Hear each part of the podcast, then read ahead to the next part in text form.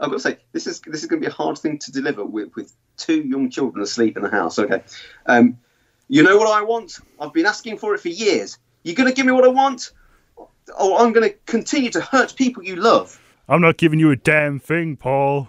I'm not giving you a damn thing except the Haribo you deserve. Oh, I didn't realise we we're doing accents. Richard, look at you. You know what I want. It's killing you. Look at you. Eat this, star mix. I know you. I know you. I see it. It's killing you. It's tearing you apart. You want a podcast so bad, but you can't stand it. You, you say podcast again? Sorry, carry on. Carry on. Okay. Uh, but you won't give it to me because you're not in control. Give me what I want. Give me what I want. Uh, I can't do this now. You, you, now you play with that. Uh, let me hear you say it. Everyone wants to hear you say it. Give me what I want. You know what I want. You don't give it to me because you're not in control. I'm in control. Now, Richard, give me what I want. I'm going to give you the Haribo you deserve, Paul, and nothing more. No, that's not what I want. I want a podcast with you at WrestleMania. Give it to me. You want a podcast with me at Mania? Is this what this is about? You're hiding behind Mrs. Scrivens? Is this what you've become? Because you want a podcast with me at WrestleMania? Is that what you want? Give it to me. Give it to me. Give me what I want. You want a podcast with me at WrestleMania? Give me what I want. You're on.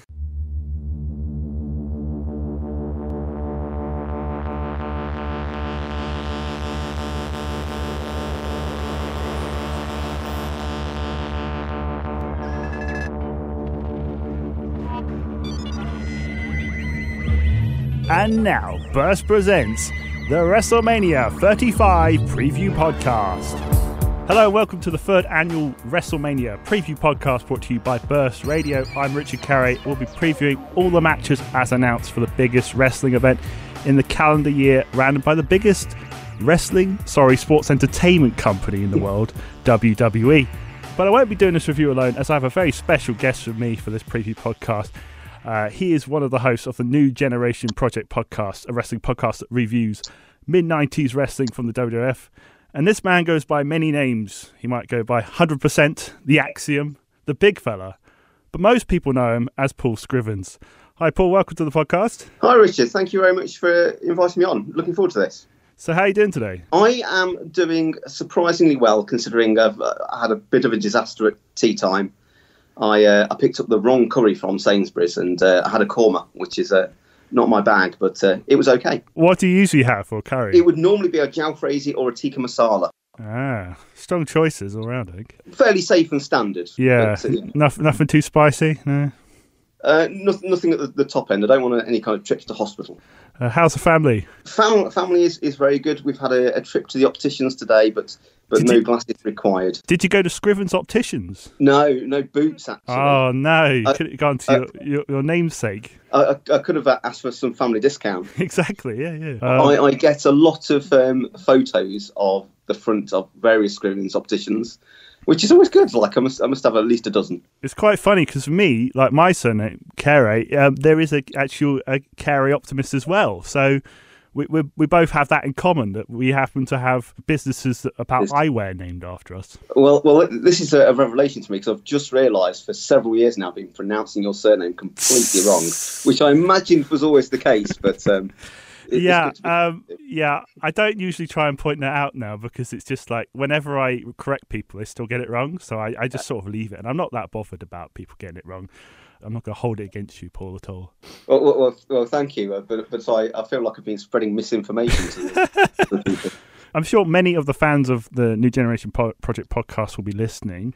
But for anyone unfamiliar about it, could you tell us a bit about the podcast? So the podcast is myself, Adam, who is Wrestling Mullets, and Stuart is, is the main host. Stuart has an incredible knowledge of wrestling, of quite a long span, but he was always a massive, massive Bret Hart fan. We came up with the idea of doing a podcast, uh, and realistically, it was mainly a vehicle for us to stay in touch. I mean, it was, it was at the point where I just had my first child, and kind of things were getting increasingly busy, and we kind of realised that if we didn't have a reason to meet up, we wouldn't meet up. Stuart came up with the idea of, of covering the new generation era as, as something that's a bit probably underrepresented in terms of less favoured eras of wrestling we sit around and we review pay per views, mostly WWE, but some WCW. We did one ECW pay per view, and a few bonus episodes in there, things like Baywatch and Thunder in Paradise, and you know something that I very much enjoyed doing and a lot of fun to do. Brilliant, and uh, send my love to um, Stuart and Adam. Always appreciate all your work you put into the show. I think that one of the things I really love about the show is that uh, sort of the detail, the level of detail, and the research. It's a really, it's like a deep dive into the subject, isn't it? Yes, and I always feel like I don't really pull my weight, if I'm honest. Stuart will put in an incredible amount of research. The, the, the early episodes were, I think, about one hour 20 ish, the, the, the, first one or two. After the first few, said, well, we'll probably never go above two hours. And then I think our longest episode, by the by the time the, the last ones were coming around, we're, we're splitting them into several shows sometimes for, for things like the, the last WrestleMania that we did. And I think like our last show was four and a half hours long or in that region. It was kind of frightening. Almost as long as WrestleMania. Yeah, well, you know, that was two parts. So uh, together, I think we did about seven hours. So it really was WrestleMania. Yeah, yeah. One of the things that's so good about your podcast is the community of fans you bring. I mean, that's myself and yourself sort of know each other, I guess. So, how do you feel about the fan base, and if there have been any surreal experiences from doing the podcast? I think it's all a surreal experience when you find out that something you do purely for almost like your own benefit is enjoyed by other people. We have had some of just the, the nicest people. I mean, I, am generally fairly anxious and cautious as a person. I, I, don't necessarily like new things too much. I kind of like familiarity, and the thought of kind of meeting new people often fills me with dread. But actually, everybody that I've met connected to the podcast has been, uh, you, you, know, the loveliest people, or have been the loveliest people. We've had lots of people do really nice things for us. So people like James Musselwhite, who is, does the kind of photography, got portrait of the rest of the website. Incredibly talented guy. I've met up with him a few times. Brilliant bloke. Really, really funny. Just, just great fun to be around. But that's kind of true of everybody that we've met. So I remember we went to watch Ring of Honor in Leicester a few years ago. So, so you came up for that, and oh yeah, we met in the, the Brewdog pub in Leicester beforehand, and kind of went in, and there, there, there you were, and there kind of were were other people who listened to the show. It's the first time that I'd met people connected with the show, kind of face to face, and everybody was so lovely and so kind and so generous. And then, kind of 2017, so September 2017, we got the chance to go to King of Trios and the Chikara event you, you know that that was a fantastic experience. We got to do a live podcast with Mike Quackenbush and Bryce Remsburg, who are absolutely fantastic people. All the other fans that we met there, we talked to, to quite a lot of people who knew the show, and they were really kind when they, they spoke to us.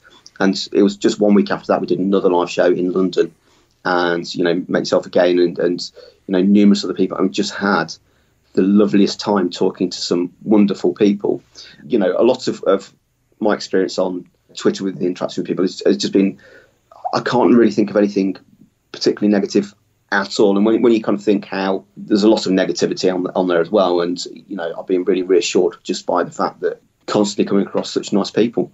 Like I've met like quite a lot of people from Twitter um, who also know me because you mentioned me on the show so much. So it's quite it's quite funny how that happens. It's sort of serendipitous. I sort of remember like the first time because is that I think it's that Bash of the Beach '96 episode where you can't say the word prodigy and then everyone and I, I struggle sometimes to say it now because it's like some sort of contagious thing. It was it was such quite a surreal experience for me just to hear it, my name sort of being said like times and times. Like what's going on here? Like it's a really crazy thing. yeah, it's so yeah. Prodigy, I think I got that was was I think the, the first one, and then the next week I don't, don't know if it was you or somebody else did tragedy, and that was equally as difficult. But the, the amount of times that I struggle to read is worrying. So I know on the New Generation podcast you're sort of known for your cracking anecdotes about your everyday life. Do you have anything you want to share with us today? You know what? Because I thought that uh, that you might ask for something like that. I was, I was, kind of racking my brains, and I've got to say, I've had a really uneventful couple of months. The the only thing that, that kind of came to mind, which was completely random, was just something that I was almost like dying to, to have a podcast to do like the day after this happened because I thought I'll never remember this for whenever I next do a show. Christmas Eve, I was going round to my my parents' house, which is only a few miles away, to drop off the presents because we were going there the following day, and we didn't want to kind of have to take everything in the car. We had some quite bulky items to deliver, being kind of Santa Claus, as it were, my brother was there, who's 40 now, and as is often the case uh, with them at Christmas, they will play quite a lot of games of Scrabble in the evening. And it was only kind of when I um, I got up to leave that I just happened to see because of, of where I was my brother's tiles and how he had them arranged, and it just made me kind of laugh. But I couldn't point it out there because because my mum and dad would not have uh, approved of the humour. But his his tiles spelt out, and he split it up so it did do this. You rub o me. It, it kind of sounds like it is uh, slightly improper. He's not the kind of guy to, to kind of do that sort of humour. So it's very unlike him, and just kind of uh, made me stand back and uh, and kind of think, oh, that's a little odd. It's not exactly cockpish partridge, is it? It's not cockpish partridge, no. Have you been watching new uh, Partridge stuff on uh, BBC? I have. I did at first, if I'm honest, think that having that format might almost wear a little bit thin. If anything, I think it's got better and just kind of more established, and the style of the comedy, the kind of the levels of awkwardness at times is just absolutely sublime. Um, my favourite thing um, in the shows is often when he's speaking to the correspondent who will agree with anything that that Jennie Gresham, the, other host, will say. Oh yeah, yeah. And disagree with him. Like I just think that is the the simplest bit, and you know exactly what's going to happen now. But it's just such such good writing, I think. It's kind of a mix almost between like knowing me, knowing you, and um, I'm Alan Partridge because it's got it's got bits of both of them in it. I think. Absolutely, absolutely, and I, I, do feel like I got into Partridge fairly early on. I mean, the only thing that I haven't really seen is I haven't been able to get hold of is the very early stuff when he was doing On the Hour. But I kind of got into it when he was doing the original Know Me, Knowing You radio series, and if anything, I, I prefer that. I think that's better than the TV series of Know Me, Knowing You. I mean, they're both excellent, but I do wonder how many people haven't heard his radio stuff, which is just still some of the best stuff he's done. Yeah, I was watching the Day Today recently, which I hadn't seen before. Uh, it almost seems like it's so weird watching Day Today in 2019, where everything just feels like this could actually be news now because the world's gone so mad. It's frightening. I'd, I'd like to hear, hear like almost like a Partridge Brexit special or Day Today Brexit special. Mm. Um, I, I think it'd be very entertaining.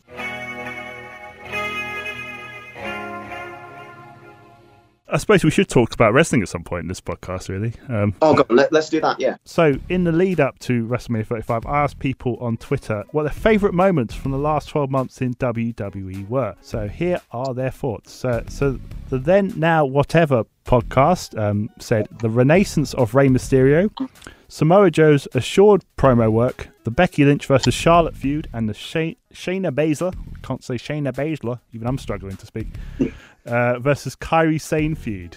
Stuart Bramley. I'd have to just say the whole Gargano versus Ciampa feud.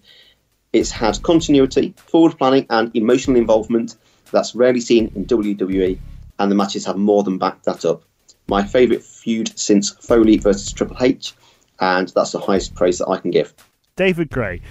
Rey Mysterio's return NXT pay per views being consistently excellent, Daniel Bryan's heel turn, and the women's division excellent matches. Colin Middleton, the return to prominence of Drew McIntyre, Becky Lynch getting her dues, Bryan's return and heel turn, Mustafa Ali on the main roster, and the Evolution pay per view.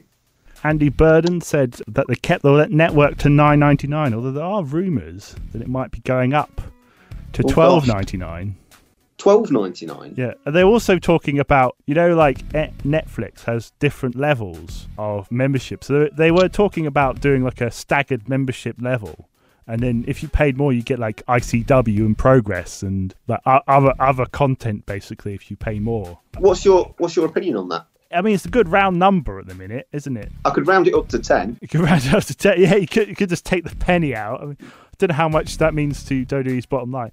I don't know really. I think it's very good, you know, value for money at nine ninety nine for for what you get. Well, uh, what would you have paid back in the day for a Tagged Classic DVD? Uh, probably about fifteen. Yeah, at least at least fifteen quid. And, and, you kind of you look now, you know, should I want to, I can go back and watch any pay per view really easily. I can watch, you know, Raws, um, you know, whatever the other shows are doing at my convenience. They've got a lot of content on there. If I'm honest, I do think it's really good value and I'm sure if they do put the price up, it will, it will put some people off. But I still think it would represent good value for money. And if they are thinking of doing some staggered memberships, um, I would think that there would be lots of people perhaps interested in, in slightly different content, and if you can get the right content, you know, to aim at those people who are willing to pay a little bit extra, I can see it working. Got another one. Yeah, um, oh, I, can't, this I person's think it's got um, Jay Rockstar. Jay Rockstar. Okay, right. Well, I, yeah, I'm, I'm not down with the um, text speak. Um, Charlotte versus Becky. I mean, that that's kept it short and sweet. So, Chris Pilkington. Rey Mysterio proving he's still one of the best wrestlers in the world. Evolution outshining pretty much every other pay per view. Daniel Bryan's amazing heel run and Titus falling under the ring. Do you remember that one, Paul? From Is, is that in the last year? yeah, that was um, the greatest Royal Rumble um, with Saudi Arabia, the first Saudi Arabia show. It feels like forever ago. Yeah, it was. I think it was like the first thing after WrestleMania. I think that's when they set up the big Brock Lesnar uh, Roman Reigns rematch, which is set up like literally straight after WrestleMania. I must have just seen that so often in GIF form that it feels like longer ago. Benjamin E. Becky Lynch, deservingly so. But another thing that I've enjoyed is Bryan's heel turn. Final one here from Joshua. Having Bryan back is my main highlight, especially his r- recent heel turn. A lot of love there for Daniel Bryan's heel turn. So that's the first match we're going to talk about is the WWE Championship match between Daniel Bryan and Kofi Kingston. So Kofi's kind of made it an unlikely way to the WrestleMania match. Uh, he replaced Mustafa Ali in the Elimination Chamber match back in February. He's sort of got a bit of momentum now. So, with the wind in his sails, is it now time, after 11 years, for Kofi to win the WWE Championship? So, Paul, have you been watching the progress of Kofi Kingston and what do you think That- of him in general? That's one of the, the things that I've kind of picked up through Twitter. In most of my Twitter feed is is either Rachel Riley or wrestling related. Usually one of the two. Um, Rachel Riley's a bit controversial the minute, I hear, because she, she was. There was this, there was um, some something she said. I'm not even sure what it was, but she was trending on Twitter for the wrong reason. That's all I know. Well, what's what's happened? I say interestingly, um, not interesting at all. But like, I, I changed my phone a couple of months ago, and and so I've, my WrestleMaths account, uh, just like if I get a notification, it like pops up sporadically, but I don't really see that very much on, and, and that's probably the one that to follow uh, Rachel Riley on. So I've seen less of her in, in the last kind of month or two since I've switched phones. But yeah, lots of lots of my kind of information comes through the kind of filter of, of Twitter, I guess. So before he got into the chamber match, there was a that was the really long gauntlet match. Was it? No, it wasn't gauntlet. It was um the match to see who went in the chamber last, wasn't it? And that was the Yeah, one was right, it for an yeah. hour? Yeah, I think so. They they give him a really long time in it. I think with Kofi, it is sort of a. It's kind of like they've just sort of realised they had something from years ago which they could use again almost because it's like it's, it's sort of been simmering, but they haven't really capitalised on anything. So I guess I guess it's it's quite a good luck as well because I think with Daniel Bryan's heel turn, like I, I was really sort of baffled by it when they did it. This is a guy who was the biggest thing five years ago, uh, a massive baby face. Obviously, he had a bit of a stumbling comeback. They were trying to sort of do sort of the greatest hits of Daniel Bryan's first run, Hmm. and it didn't really quite work. So then he turned him heel, and actually he has made it work. I think. Um, J- just the fact that you get to see Daniel Bryan wrestle still is, is a real bonus to me. I Yeah. mean, when I'd go around before, I was kind of watching uh, as much wrestling as I did for, for a little while. Um, I'd go see Stuart in Bedford and he'd show me stuff, and, and often it would be Daniel Bryan. Often it would be some of his heel work, which, which is just so entertaining. It's just very entertaining. He always has that connection with the fans, and he can play play it whichever way he wants and do it effectively. My suspicion with, with what they might do, and this is just because uh, you know I, I don't think things through very well, and there's probably a good reason this won't happen. But but I would very much expect Kofi not to win it at WrestleMania, but possibly to win at Raw. oh, this this is your prediction. Yeah, that, that's kind of what what I'd, I'd say would happen because I think there's there's almost the, the expectation at WrestleMania that they have to give the fans some things that they want, but they can't. You know, you, you can't necessarily give the fans everything. The, the, the fan favorites can't win every match. Well, Um, they could, but they never do. There's- Well, if, if it yeah. becomes too predictable, then then it's not not entertaining. Like it, it only works like the more adversity, and this Yeah. story for you know the bits that I've picked out of it, it's it's all adversity. So it's it's you know he's had lots of gauntlet matches and people changing their mind and, and, and things like that. So it feels like this is certainly one of those things that he's he's held in such high esteem. They've got to keep stacking the odds, stacking the odds, and he will, I'm sure, get the payoff. I don't necessarily think it will happen at WrestleMania. It just doesn't seem like that story's arcing that way, but I, I think maybe just after WrestleMania, or maybe at the next pay per view if it's not at the Raw. But I think they might just kind of make the fans wait a little bit longer because ultimately, I think the more adversity he faces, when the payoff comes, it'll be even bigger. I hate to point this out to you, Paul, but obviously Kofi and Bryan they're at SmackDown, so it probably wouldn't be at Raw. Well, okay. Well, maybe they'll change plans at WrestleMania. Potentially, yeah, potentially that could happen. Big swerve. Yes, A that, big that is swerve. a fair point, Richard. That, that I, I like your bold predictions here, starting off with a bang. I just want all heel versus heel matches. Heel else. Uh, so yeah, I, I was going to ask if you had like any ideas for the WrestleMania 35 card. It's just going to be all the heels against each other. I can give you my prediction for match. I actually think Kofi's going to win it. Yeah, I think it, it, it does seem like the time it should happen at. And why would you do this match at WrestleMania if it wasn't going to go that way? So I'm going to go for Kofi Kingston. I'm going to be contrarian on this occasion. Are, are we scoring points on this? If you want to, we'll come. Maybe we'll come back. We'll reconvene after WrestleMania and see who's got the most. You know I'm competitive. Yeah, I know how competitive you are. I have a bit of a game for you later, maybe, so we can have Oh, a excellent. bit, bit of sounds fun. competition later. What I wanted to know was like, what what got you into wrestling? I, I reckon I've, I've, I've given about three or four different versions of this before and been asked. I remember seeing a, a tiny bit, like I'm, I mean, maybe one match around my next door neighbour's house when I was I was really quite young, and then I saw in a TV program that there was some wrestling on Sky, and my granddad had Sky at the time, and I went round to watch it, and there was a Papa Shango match on, and it scared the living daylights out of me. And you know, being quite young, I, I'd, I want to say about eight at the time, and I remember being really scared and kind of like after a couple of matches, I like I was just too frightened and went to bed, went back to my dad and went home. And that was my first real experience. But then um, Heat was my, my next real one. I don't know particularly why I started watching it. I think it was just on Channel Four. I think it's It's quite a gap then, really, isn't it, between Oh. Papa Shango and Heat? It's like uh, six or seven years, I think. and conveniently missed out all the new gen era.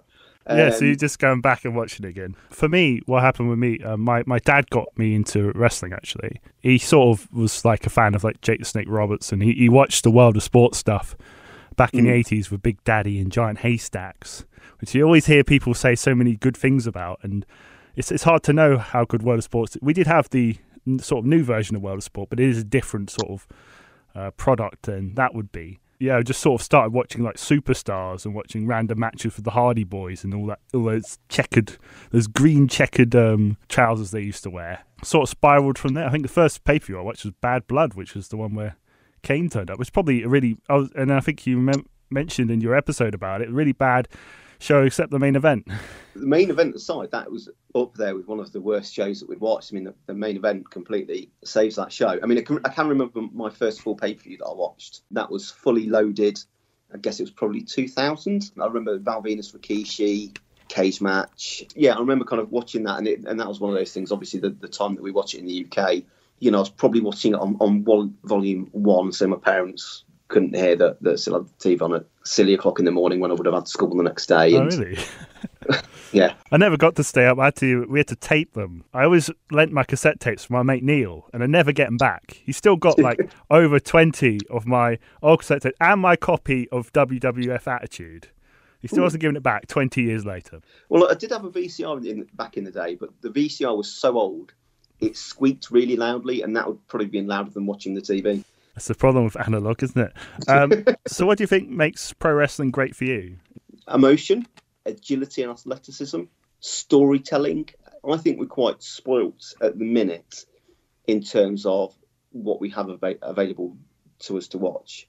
I think the amount of, of different types of wrestling, there is probably a style out there for most people to enjoy, whether you enjoy high flyers, whether you, you enjoy kind of like mat based wrestling, whether you enjoy brawl type matches. I mean, I think there's, there's a wide variety on offer. And I think if you are willing to look in the right places and, and invest a bit of time, you'll, you'll find something that you enjoy. I sometimes make a quite grandiose um, thing about wrestling where I think if Shakespeare was alive today, he would actually write wrestling because it's got all the elements of everything in entertainment. You've got you've got the TV side with the shows that are on. You've got the sort of radio side with announcing. You've got uh, music in terms of theme music. You've got the stage element of it in terms of you know the performance aspect. Uh, you also got gymnastic sort of aspect of the actual wrestling itself. So you've got all these different things that go into one. So potentially, I think wrestling has the biggest upside to possibly any of the arts, but that's perhaps a grandiose way of, talk about wrestling. But I don't know. I agree. I, th- I think wrestling, when done well, I, I'm not sure that there's many things to quite compete with it. You, you're absolutely right in terms of it's got so many different facets to it, and when they all come together to tell a story and people really connect with it, and uh, I think the, the, the reverse is true. I think when wrestling is done poorly, I think it's can be quite jarring as well. So we're moving on to our second match now, which is Shane McMahon versus The Miz. Weirdly enough, it's one of WWE's longest running storylines. It, it, dates back to last November at Crown Jewel, where Shane McMahon became the winner of the World Cup, which exclusively involved Americans. Because that's how World Cups work. I didn't. I didn't realize it only involved Americans. There was Rey Mysterio in there, but he is actually from San Diego. Although they like to say he's Mexican, but yeah. he has a Mexican roots and obviously lots of links to Mexican wrestling. But yeah, it does seem really weird to do to say you're going to do a World Cup and then just bring eight people from the same nationality. Paul, yeah, as as a dad, um, do you know about this George Mizanin, who's Miz's Dad, and it's kind of he's a big part of this feud. I've seen some of the clips where you know he's often ringside and, and getting hugged. And... Yeah. But how would you feel if, if the son of a really rich man beat up your kid in front of an audience? Oh, it's, that is a difficult question because uh, it, uh, are we getting to a stage where we're taking it too seriously again? But it's it, it's always interesting when they, they, they, do the kind of the family member involvement, isn't it? Yeah, I, I, I don't know how I feel about it. It just seems like because they, they built it up for a while, wasn't they? Because he, he appeared at a few of the events, didn't he? Yeah, that's right. Yeah, certainly. I mean, I've certainly seen two where he appears. So the, the, the first one where they they won the title was it against the bar? I yeah, I think so. Yeah, I think it was uh, Rumble. Yeah, and then then obviously the, the, the lost and things break down. I'd just be thinking about money. I think if if uh, if that was my son in years to come, you know, you know to, to, be fair, if he gets a spot at WrestleMania, I'll, I'll be fairly happy. it's all about the money in Scrim's household, is it?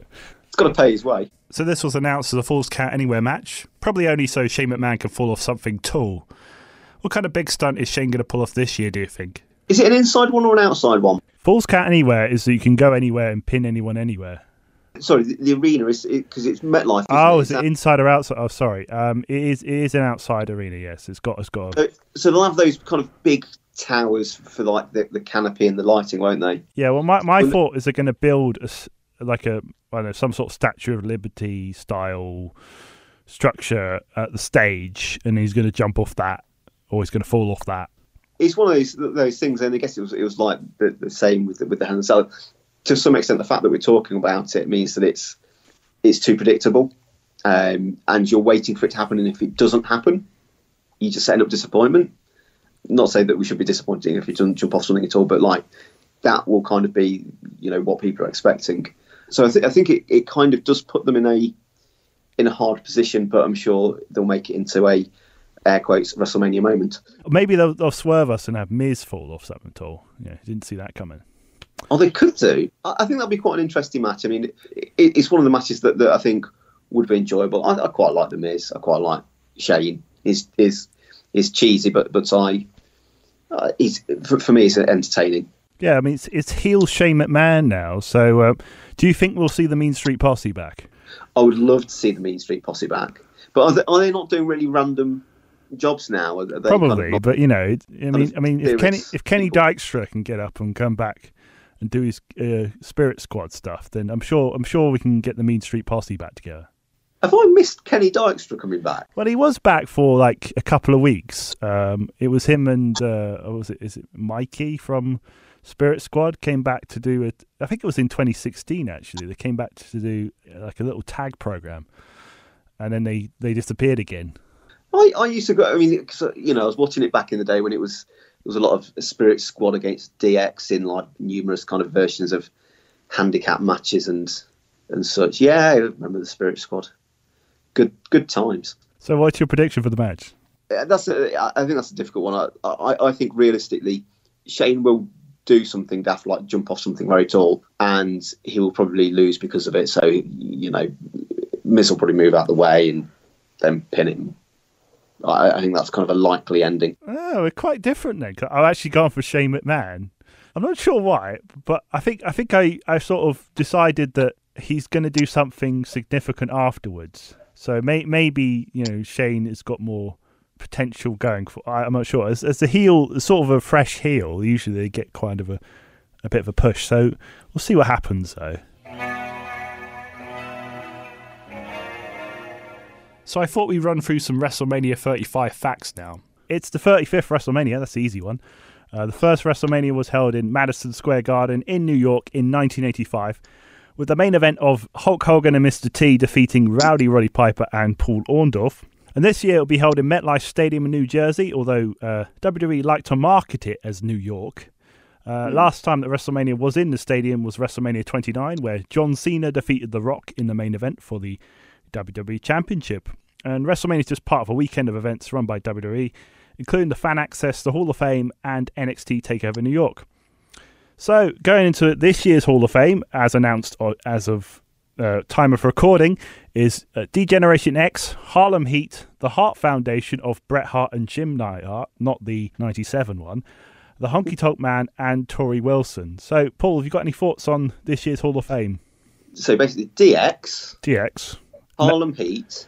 Yeah, DX uh, is with Chyna as well. So it's basically seems to be done so they could put Chyna in the Hall of Fame without putting her in the Hall of Fame. Does that make sense? Yeah. So so I mean, I've I've not seen very much Harlem Heat, but I've seen very little bits of them through what we covered in WCW, and there was a street fight in that that we saw that was really long. I'm trying to think if that was if that was them. I, I, don't know very much about them uh, particularly, but I think Scott would probably tell us that the American males beat them in uh, Nitro Three for the WCW Tag Team titles. I think it was. I'm sure he would. Yeah. One name that sticks out for me is uh, Torrie Wilson, and I actually think she actually really does deserve to be in the Hall of Fame. But some people are saying you know she was just sort of used as for her looks. That's not that's not wrong. That's, that's the truth. But she did put in a lot of effort. And actually, if you look at her matches, if she was given a bit more to work with, it was definitely an improvement in what she did. At least in WWE. I'm not too sure about the WCW stuff. Yeah, it's it's it's an interesting one, I guess, because I guess you know there's a big spotlight on the women's division at the minute, and a lot of credit very, very rightly goes to people like Trish and Lita and, and people like that. But you know, having those people like Torrie started to increase the amount of women in the match, and it was important. So we'll move on to NXT Takeover, and those matches include the War Raiders versus Aleister Black and Ricochet, Pete Dunne versus Walter for the NXT, Uni- well, not the NXT, United Kingdom Championship, Johnny Gargano versus Adam Cole for the uh, NXT title, Velveteen Dream versus Matt Riddle for the NXT North American title, and Shayna Baszler versus Io Shirai versus Bianca Belair versus Kairi Sane for the NXT Women's title. So a whopping five title matches on the card. Paul, have you been following NXT? Do you have any particular thoughts about any of these matches? I see little bits every, every now and again. I'm, I'm, in terms of a wrestling viewer, I have to just with kind of life as it is at the minute, kind of grab grab a little bits here and there, grab moments. So you know, occasionally yeah, if absolutely. I see something on Twitter, I might and, and, have a few minutes, I might go and watch a, a particular match. I've, I've not seen a lot.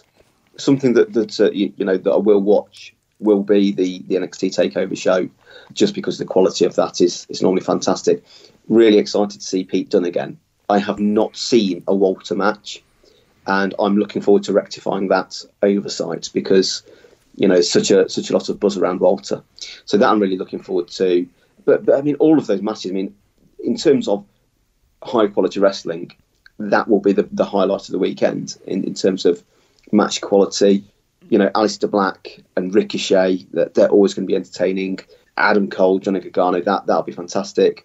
Whatever I've seen of Velveteen Dreams being spot on. I've, I've seen very little of Matt Riddle either before or, or, since kind of moving to, to WWE. What I've seen from him, he likes to say bro a lot. That's about what I know about Matt Riddle. He had two matches with Kassius Ohno they do this weird thing sometimes where in WWE they'll have like a squash match first and then they'll have a long match, which I never understand. so mm. if you hmm. just beat the guy in a minute, why would you need to have another match with him? But yeah, it's, it, it's a stacked card, I would say, definitely.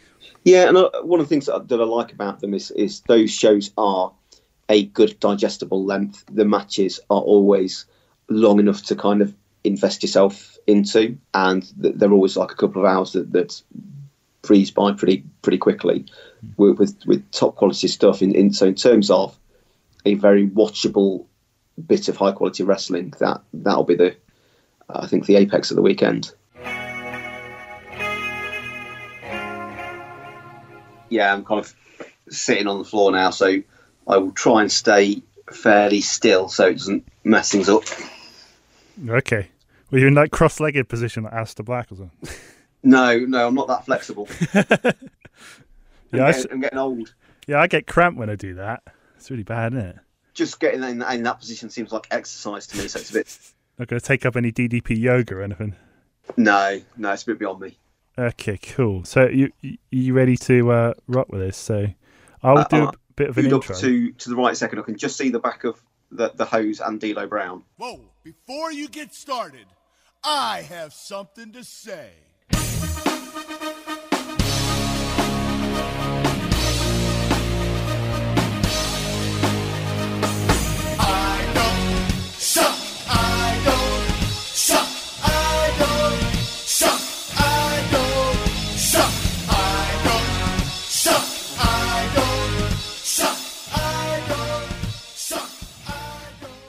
So now we move on to some of the matches from the Raw brand that appear at WrestleMania.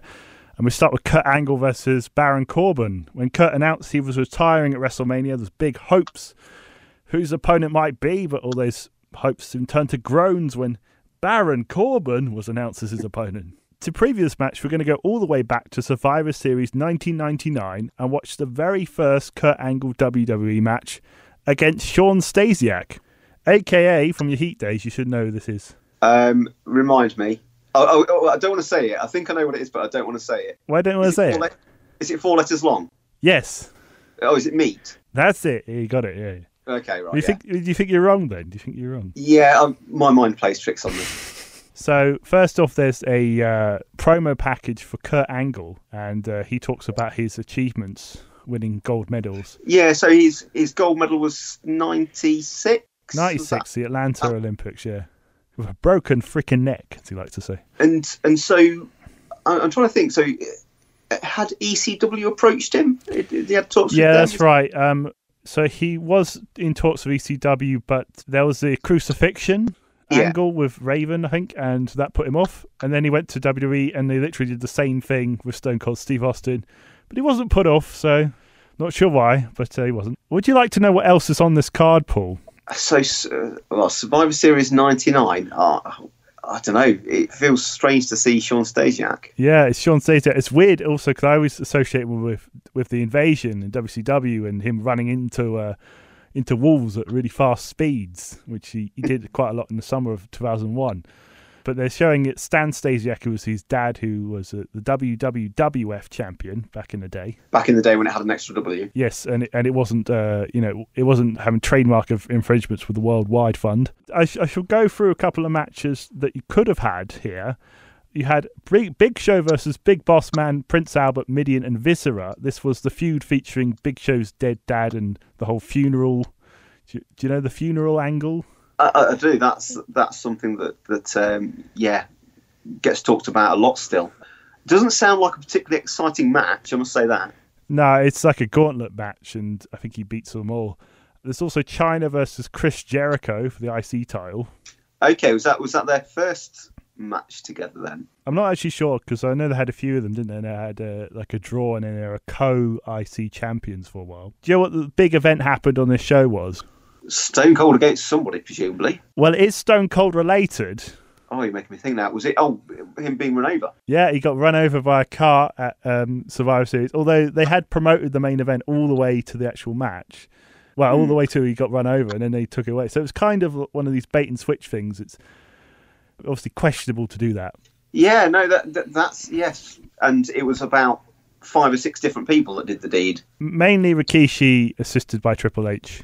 So we just started the match. There's a lot of uh, mat wrestling going on. Well, I'm just just sad, obviously, because we, we're watching it on mute, so didn't get to hear that glorious music off Oh, the right. page. The Patriot music. Yeah, It is slightly different than Angle's music. is it? They, they took out a few of the bells, I think, in Angle's music. to keep it fresh. Yeah, I think they wanted to freshen up. I think um, like Sergeant Slaughter used it once as well. Well, did Vader come out to it at something as well. When yeah, oh, that was. I think that was the uh, that was the flag match, was it? Or uh, yeah, I'm sure he did. So what's quite interesting, if you did have the the sound on, you'd actually be hearing that the, the the fans were kind of booing. They thought it was boring. They started chanting for the Red Wings because it's quite different from the '99 style. Overhead belly to belly there by Kurt. Yeah, it's nice, nicely done. He's doing things with a lot of energy, and Hmm. I've got to say, I'm quite impressed so far. If, if this was my first introduction to the character, I think I'd be taking more notice. But I guess, uh, I say, the times were different. Yeah, I think I think now this would be seen as a really good debut. It probably still was then, but almost by accident, they used Angle being good at wrestling as sort of a heel trait. You know that he was good at wrestling, so he, he's sort of bad because of that, because he's he thinks he's so good and that sort of thing. I sort of wonder whether Kurt Angle kind of ruined sort of the what uh, Stone Cold called the white meat babyface, where you know the the America loving, not much other traits babyface because he he was such the antithesis of that, and obviously the the heel that other people think, well, if another character comes on like that, I'm going to boo him as well. I actually think Sean Stasiak does quite a good job in this match. I, I, I can't remember seeing like it's somebody that obviously seen before, but like not not to be kind of harsh, like it's, not, obviously not one of the more memorable characters from the from the era. He sort of had a problem that if he came along sort of mid 2000s, he might have done a lot better, I think, than at the time Yeah. he was at. There was just too much star power around, and obviously coming in in the evasion when everyone expects to see Sting and Hogan and all, Goldberg, all the big names, and then they're getting Sean Stasiak. You know, I understand why they're disappointed. Angle cuts a promo here in the middle of the match where he basically has hmm. a go at the crowd for booing him. And, and uh, what I want to say, like, presumably this must have been planned, but they so they must have been expecting this reaction. Well, I'm guessing because he worked a lot on the house show circuit before this. So I'm guessing they probably picked that up from house shows and then they ran with it. There's definite a sense that he was supposed to be a heel in this match. Well, I've got to say, for, for somebody you know doing their first pay per view to have the confidence to do that is quite impressive. You know, because th- this style of wrestling isn't his his background. You know, he's, he's not had you know extended spell on the independents, kind of honing that that kind of heel work. This must be presumably coming fairly naturally to him. Yeah, there's a, a lot of um, parallels between him and, and Ronda Rousey. Probably, though, Kurt was a better at, at the promo side of things than Rousey is. I mean, Rousey's getting better at it, but um, I think Kurt was just natural at that as well. Uh, like, it's weird. I'm not really sure if Sean Stasiak is actually the, the, the sort of baby face in this match either. That's the weird thing. It's, it's one of your favourite heel versus heel matches, I think. Yes, well, you can't go wrong with heel versus heel.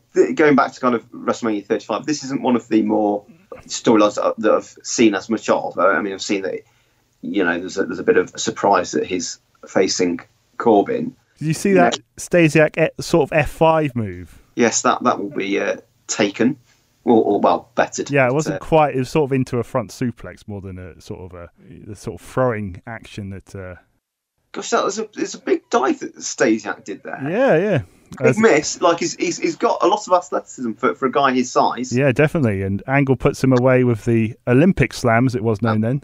that, that you know for for a first match at pay per view, I, I think that there was plenty of positives in in there. He's pretty much picked it up straight away. Obviously, he's had quite a lot of time. He has a, a fair bit of time. I think he's had since March uh, '99. He was sort of signed with them because he did he did actually appear on an earlier episode of Heat um, where he was portrayed as a babyface against Tiger Ali Singh. Just his expressions as, as he's walking off, like he looks like a, a fully developed character. Hmm. He's, he's very confident in what he's doing already, even just after one match. One thing I find really strange about Angle actually is that Shane McMahon has actually had a longer wrestling career than Kurt Angle, which I'm trying to how did that happen?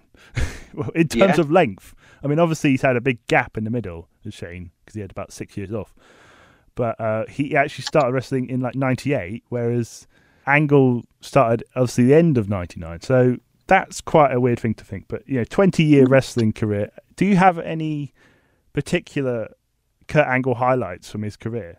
Well, it's funny that you mentioned Shane O'Mac because I think one of his most memorable efforts is the King of the Ring match against Shane O'Mac. Or where he puts them through the actual glass. Yeah, oh, geez, that's that's a frightening watching. You know, the don't try this at home videos, and you kind of you watch that and think, yeah, don't don't try that. It's yeah, quite scary, um, scary, but incredible. So, so yeah, I mean, lots of great matches. There was one I want to say a no way out against the Undertaker. That was there was a really good match where the Undertaker was trying to use a, the triangle choke a lot, and I think was it his first main event at a pay per view, the the SummerSlam. I want to say 2000. Triple H and The Rock, yeah. Rock, where he kind of he, he got knocked unconscious.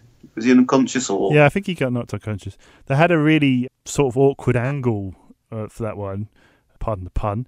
Where, Yeah. where uh, he basically had this love triangle with Stephanie, Steph, yeah. and the whole idea of consent sort of went out the window for those. It's good you mentioned SummerSlam because for me, I think like if you talk about Shawn Michaels being Mr. WrestleMania, I would say Kurt Angle was Mr. SummerSlam. It's between him and Bret really. He had such a great run of matches. The 2001 match against Austin, the match against Rey Mysterio at Mm. SummerSlam 2002, which I think was Rey's might have been Rey's debut. It was like 10 minutes of absolute perfection. And then he faced Lesnar and Eddie at both WrestleMania and SummerSlam. Yeah. And obviously that amazing match he had at WrestleMania 21 against Shawn Michaels, which I really enjoyed. Yeah, and that because I, I, you know, thinking back to the uh, Armageddon Hell in a Cell, which was must have been Yeah, yeah. December two thousand, Yeah, and kind of one. thinking like, you know, at the time, he he definitely was a heel to me. Like, obviously, I I appreciated his wrestling, but like, I wasn't wanting Kurt Angle to win. Yeah, kind of thinking, oh, he's got to drop it now. You know, can't can't win that, and yeah, hold on to that. In terms of his opponent, Baron Corbin, what do you make of that? Do you think he'll measure up to like Sean Stasiak in terms of angle opponents? not having watched that much of the current product, I just don't get it. But it seems that I'm not alone in not getting that. Is it is it still beyond the realms of possibility that, that they'll just pull a fast one and, and and change that last minute? Yeah, there was a lot of talk about it last week about them changing that match, but nothing's been announced yet. Maybe on Raw they will we'll change it to something, which would be a bit awkward for this preview. But uh, hey, To, to, to me, it kind of make kind of makes sense that you know I'm not sure how much th- th- that's going to affect the show in terms of financial, have that impact in terms yeah, of absolutely, yeah. it, it being a bigger draw, whoever his opponent is.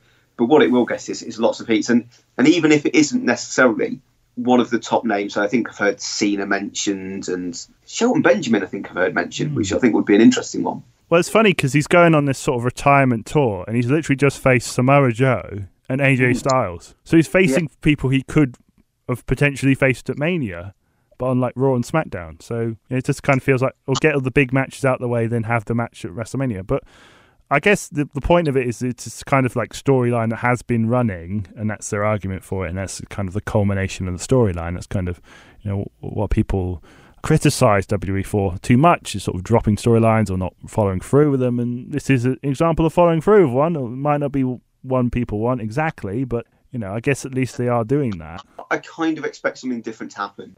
Somebody else comes out, or whether he, he has that match, and then somebody else turns up and says, "Well, that can't be your last match."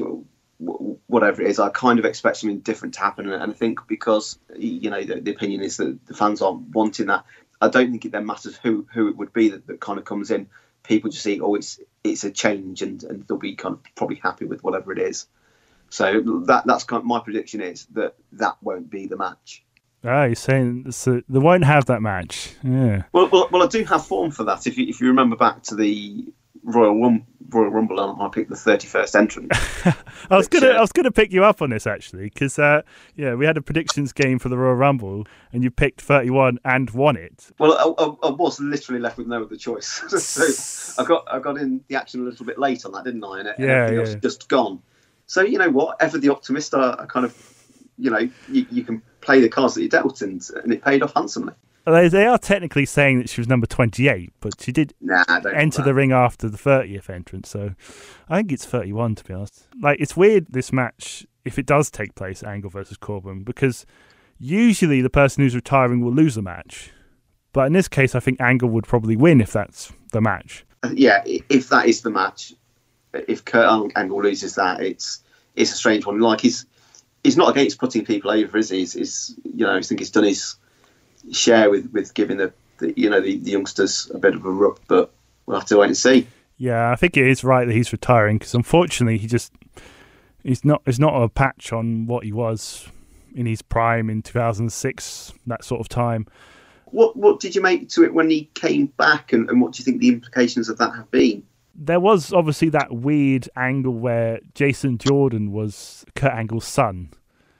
Yes. When he sort of talks about his kids on like social media and then forgets to mention Jason Jordan. Everyone pictures, everyone mentions him, "Oh, you've got another one. You have got Jason Jordan." One, one of the things that I was thinking about with with Kurt Angle is, do you think that made it easier for for Daniel Bryan to come back? Do you mean because of the injuries that Angle had? In, in terms of uh, when Kurt Angle did come back, you, you know, you know, he was he was brought in as a replacement though because it was a the Shield match. Shield, yeah, in, yeah. So yeah, I can I could see your point. Um, you know, they could say. I mean, Bryan could say, "Well, if Angle's back, why can't I be back?" And obviously, it was about six months later he was back. So yeah, maybe that was a contributing factor. Time for a few more WrestleMania 35 facts. This is scheduled to be the first time The Undertaker hasn't p- appeared at WrestleMania since the year 2000. Wow. Although that could actually change depending because he could show up, we don't really know, but uh, he's not he's not scheduled to. I mean, he wasn't scheduled to last year, but he's just hinted at it massively that he was going to turn up. See, I've not seen that bit from last year, so uh, I kind of I watched the very start of it. So I saw kind of Cena in the crowd and and yeah, I never kind of got around to, to, to so what selected bits. I could tell you what happened because it wasn't that much.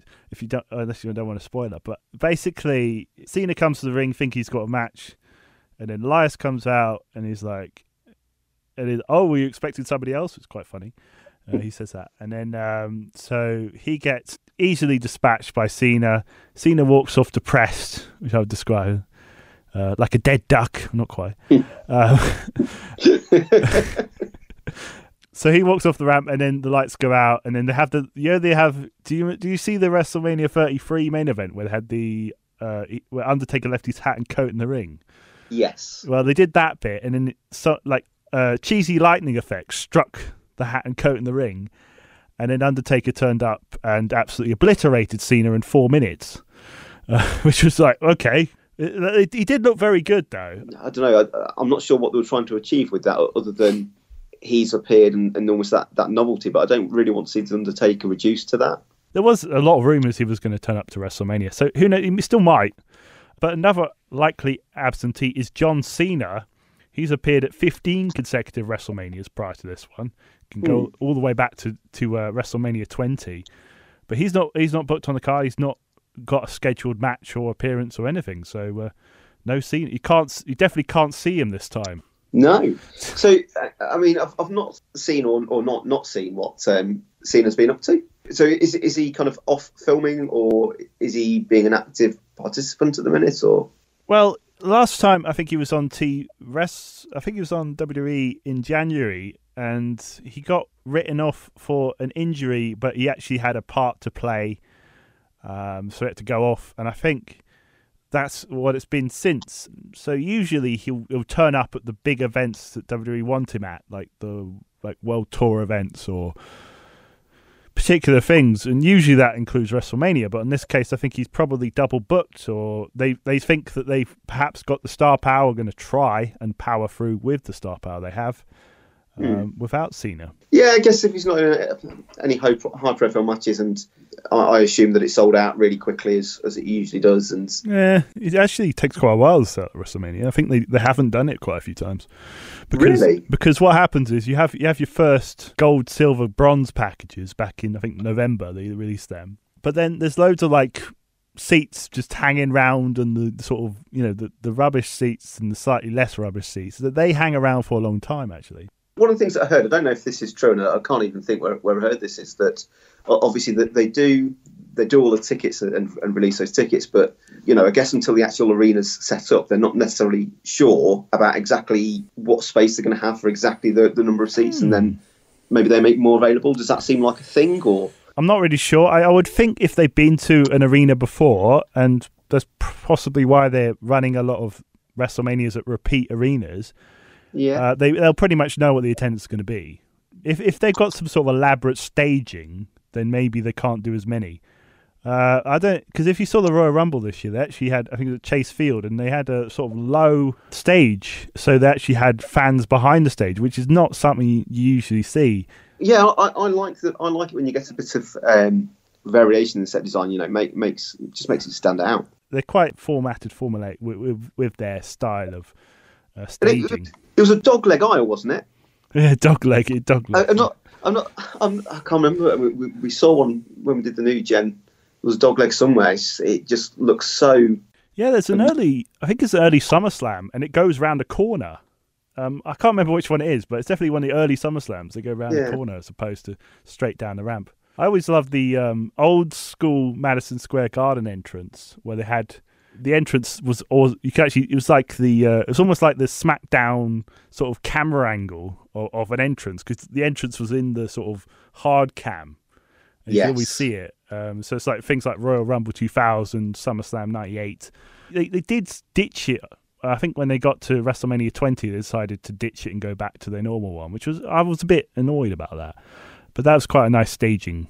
There's also that there is a thing in SmackDown 2 where there's the entranceways on two separate corners, isn't there? Which never I've never seen it in actual wrestling, but it's it was in a game. So there you go. I, I can't remember that, and I played that a lot. Yeah, Um, it does have one. One of the, I think the pay per view arena has two entrances. I uh, probably often used the Heat arena. All right, That- yeah, yeah. That being a, being a, a favourite of mine. But yeah, I absolutely agree with you about um, Madison Square Garden because it's it's such a short aisleway um, when they have it in that orientation, and you kind of think that the difference between that length of aisleway and was it 33 that had the ridiculously long Yeah, I think um, entrance ramp. there was one they were coming out on um, on golf carts and stuff with so long. I think it was a Royal Rumble actually. Uh, The ramp was so long that they got wheeled to the ring basically. It's, it's also Kofi Kingston's first one-on-one WrestleMania match since debuting with the company 11 years ago. So he's been in Money in the Bank matches, he's been in tag matches, never been in a one-on-one contest, and he's not alone with that. There's quite a lot of people you could say of that, like Dolph Ziggler never had a one-on-one match at WrestleMania. Really? Yeah, it was just it was just always putting the ladder matches in in sort of massive tag matches. It's just what the mid cards sort of end up doing, unfortunately, because one of the things I would probably say about this year's Mania, although the women's stuff is great, there's no singles women's matches, and there was last year, and they're actually really rare in WrestleMania history to actually have women's singles matches. They had the two matches last year, and that was the first time in 11 years they'd had a, a women's singles match at WrestleMania. So so last year there was there was Asuka against Charlotte, and, and what was the other one? Alexa Bliss, Nia Jax. Oh yeah, of course, yeah. Yeah, so they were the two singles matches. But obviously this year they've gone for a triple threat and a fatal four way tag and a battle royal. Uh, but we'll get onto that Yes, as we go on. All right, so our next match, it's the Universal Championship match. Do you like the, the name Universal Championship? Um, I get it in the context of you know talking about the WWE universe and making it seem big, but they've kind of left themselves with nowhere to go. Oh yeah, there's no, nothing really bigger than what's bigger than the universe, the multiverse. Yeah, Not really, but I love the kayfabe news articles. You ever see these on online? The sort of I par- love them. They're yeah, brilliant. They, they say they say that, that that Brock just hasn't been on WWE TV because he's been too busy defending his title on different planets.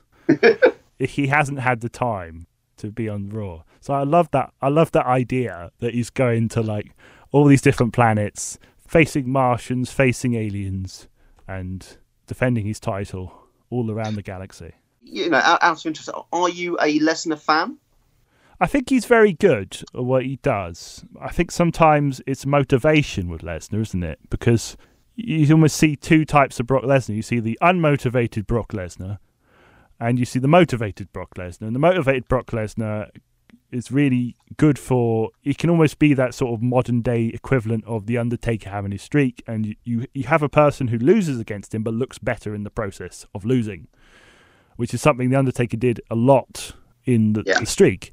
So the Finn Balor match at, at Royal Rumble's a good example of that, but obviously that wasn't really. They didn't keep that momentum going. That's the other thing as well. You've got to sort of commit to it. Once you've done it, you've got to sort of you know give that person a bit of a push. And obviously the AJ Styles match he had the other year, and the Daniel Bryan match at Survivor Series was really good. In a long time in the making, that match. Um, I think it was four and a half years. It was supposed to happen beforehand, but obviously Bryan got injured before SummerSlam 2014 he's probably overvalued by WWE in a way. They seem to think that if they lost him, it would be a big loss to their financial, you know, in terms of drawing eyes to the product and making money. But I don't necessarily think that's true.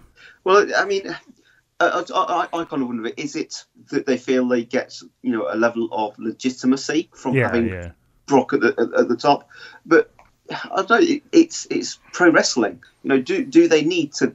Does it need that level of legitimacy? Is, is something Hmm. that that I kind of question. And, and my view, and the reason that I asked you the kind of the question about whether you like Brock is, I absolutely agree with you. I think he is.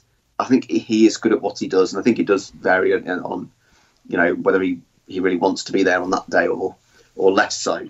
I really loved his first run. I found him, you know, it was very entertaining, like a real must watch. But I don't look forward to his matches now like I used to. Yeah, so so th- this this match WrestleMania, you know, might might be okay, but it's it's not one of the the, the matches that I'd really kind of, you know, if, if I've got this mammoth show to kind of to, to get my way through in, in kind of chunks of time, it's not going to be one of the first matches that I seek out. So I'm actually going to play a, a bit of a game with you. I know how competitive you love to be. Excellent. Um, so this this is a game called Brock or Rock. So the idea is I'm going to say something, and you have to guess whether The Rock did it or Brock Lesnar did it. okay. Sound good? Sounds very good, but I, I, I do worry when, when I'm faced with competition that I might fail, and then I'll just be upset for the rest of the show. I'm afraid. But Oh we'll no, no! Don't be upset. It's it's all good. It's all good. Right? You haven't got anybody competing against you, so you've got that for you. Winner and loser all in one. Yeah, absolutely. So defeated by the Hurricane on Raw. Was that Rock or Brock? Rock. Yeah, that's one out of one there. So well done. Won the UFC Heavyweight Championship. I'm going to say Brock. That's right again. They do get harder, by the way. Won the WWE title at Vengeance 2002. Oh, Vengeance 2002. I'm going to say Brock. Gonna say Brock. Brock. No, it's Rock. It, um, that was that was the the pay per view before SummerSlam when Brock won it. Uh, starred in the Tooth Fairy. I'm going to say Rock. That's right again. Went to the University of Minnesota. Baroque. Mm-hmm. He should have Baroque music Baroque. Baroque. that would be that would be a great gimmick actually. Although I don't, I think that might affect his legitimacy. So appeared at WrestleMania 28. Rock. You got that one. Lost to the Big Show at Survivor Series. Baroque. It's a trick question because it's both Rock and Brock. Ah, well, half a point, surely. yeah, I'll give you half a point because uh, Big Show beat The Rock at Survivor Series 99, the show we just watched actually, and Brock uh, lost to the Big Show at Survivor Series night, uh, 2002. Okay, won the IWGP Heavyweight Championship. Was that Brock or Rock? Baroque. Right, again, which one has faced John Cena in the most one on one matches? Uh, Baroque. Yep, it, Brock's faced him, I think it's four times. Actually, no, it's three times because it's not the But. Roxton. Roxton twice. 2, yes. Left WWE after WrestleMania 20. Um, Rock. Uh, I, I've tricked you again. It's both of them again. Oh, my gosh. so um, I think you've got eight points out of ten. so, so that wins me the speedboat. The speedboat. Here's what you could have won. Yeah, I'll, I'll- get you a um, a fun pack. Should contain a curly whirly. Uh, I always forget them. the Daily Express. A digital watch with a denim strap. A, a torch. Yeah. Uh, a big star razor. Big Star Razor. uh, that that was I did have one of my birthday presents a couple of years ago from Adam was effectively almost like an Alan Partridge kit Nice. that contained some of those items. And one of the things he, he bought me was a uh, a photo of Jet from Gladiators. Oh, Jet from In a frame. Gladiators.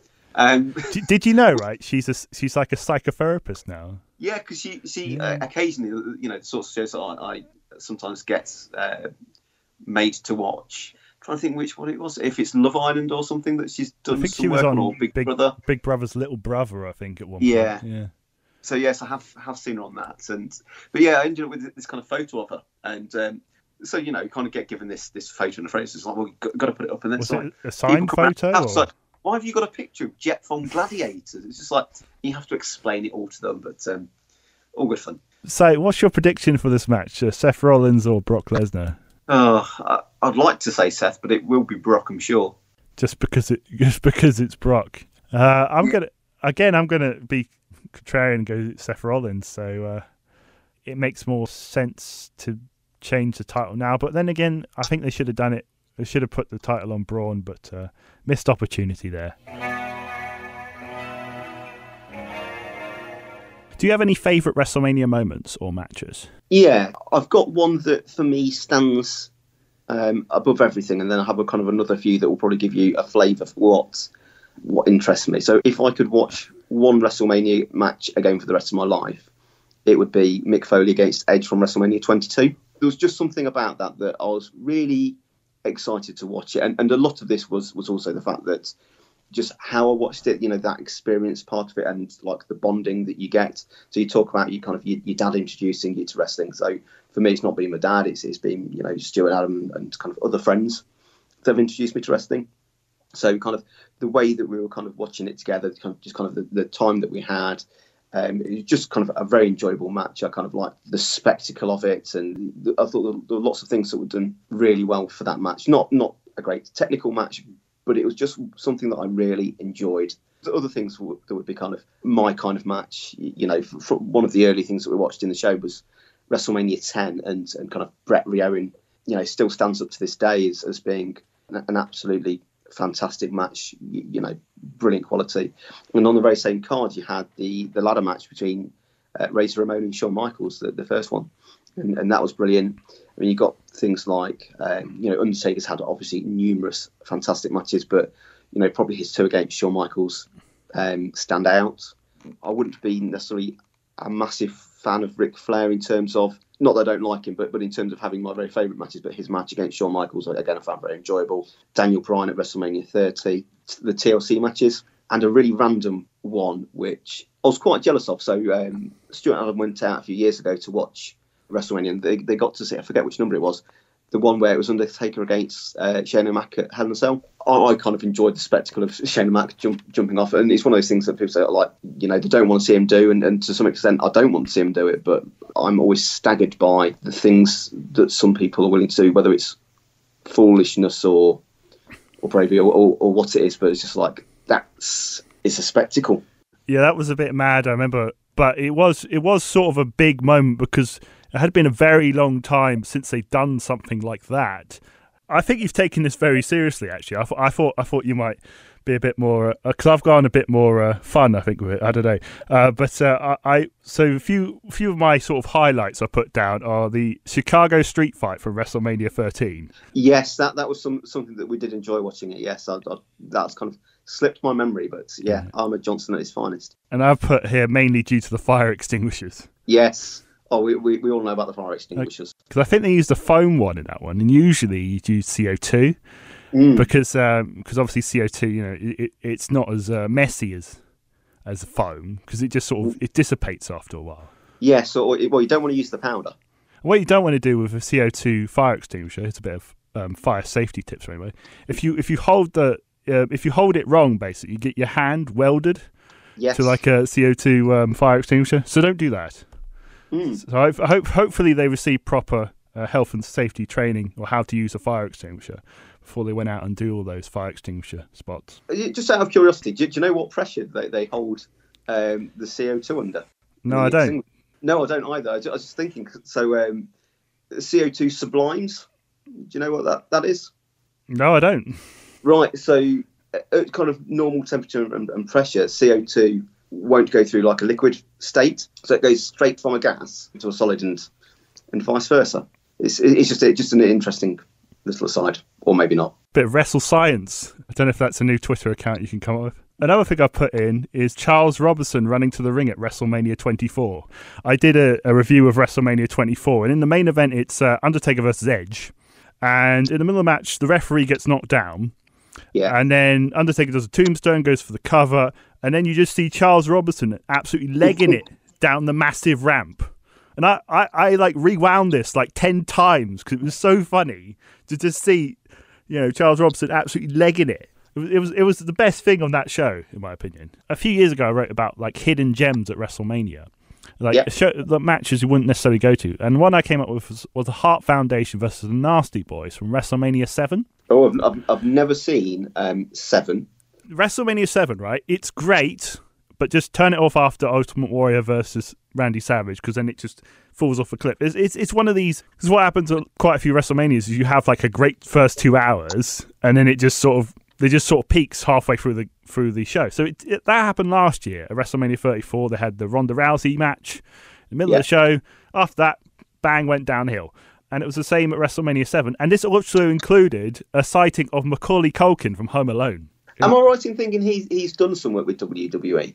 I'm not sure. He, he does wrestling based stuff quite a lot on his um, Twitter, and he, he was on uh, a rival podcast a couple of months ago, and he, he he's done things like he's done a fun wa- he does fun wars with wrestlers, like he's done Buff Bagwell, Scott Steiner, and all this sort of thing. So he's still doing stuff. I don't know if they've really got him in to do anything. I mean, maybe they have, and uh, maybe he was a guest of, of Raw, and I've just wasn't paying attention at that time.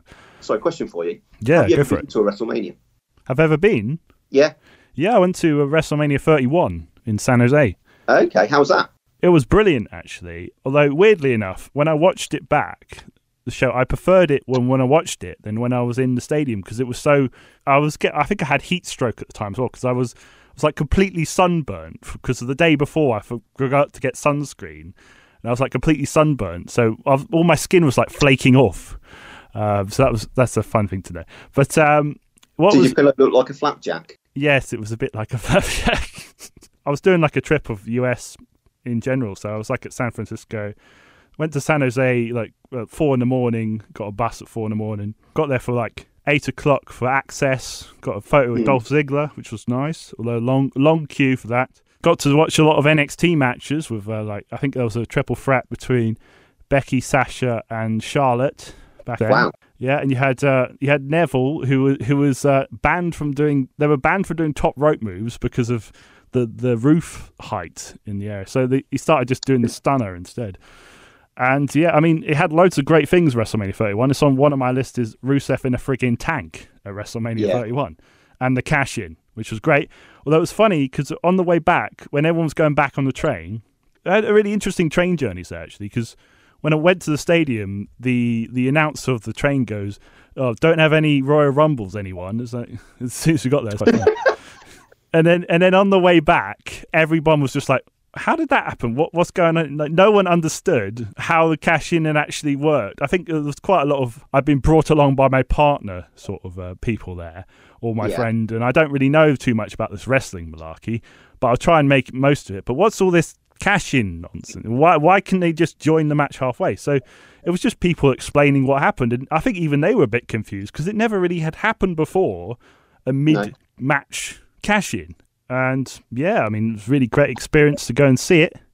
I don't I don't know if I'll go again just because of the money involved, but um, we'll see. And hopefully one day you'll get to go to WrestleMania, Paul.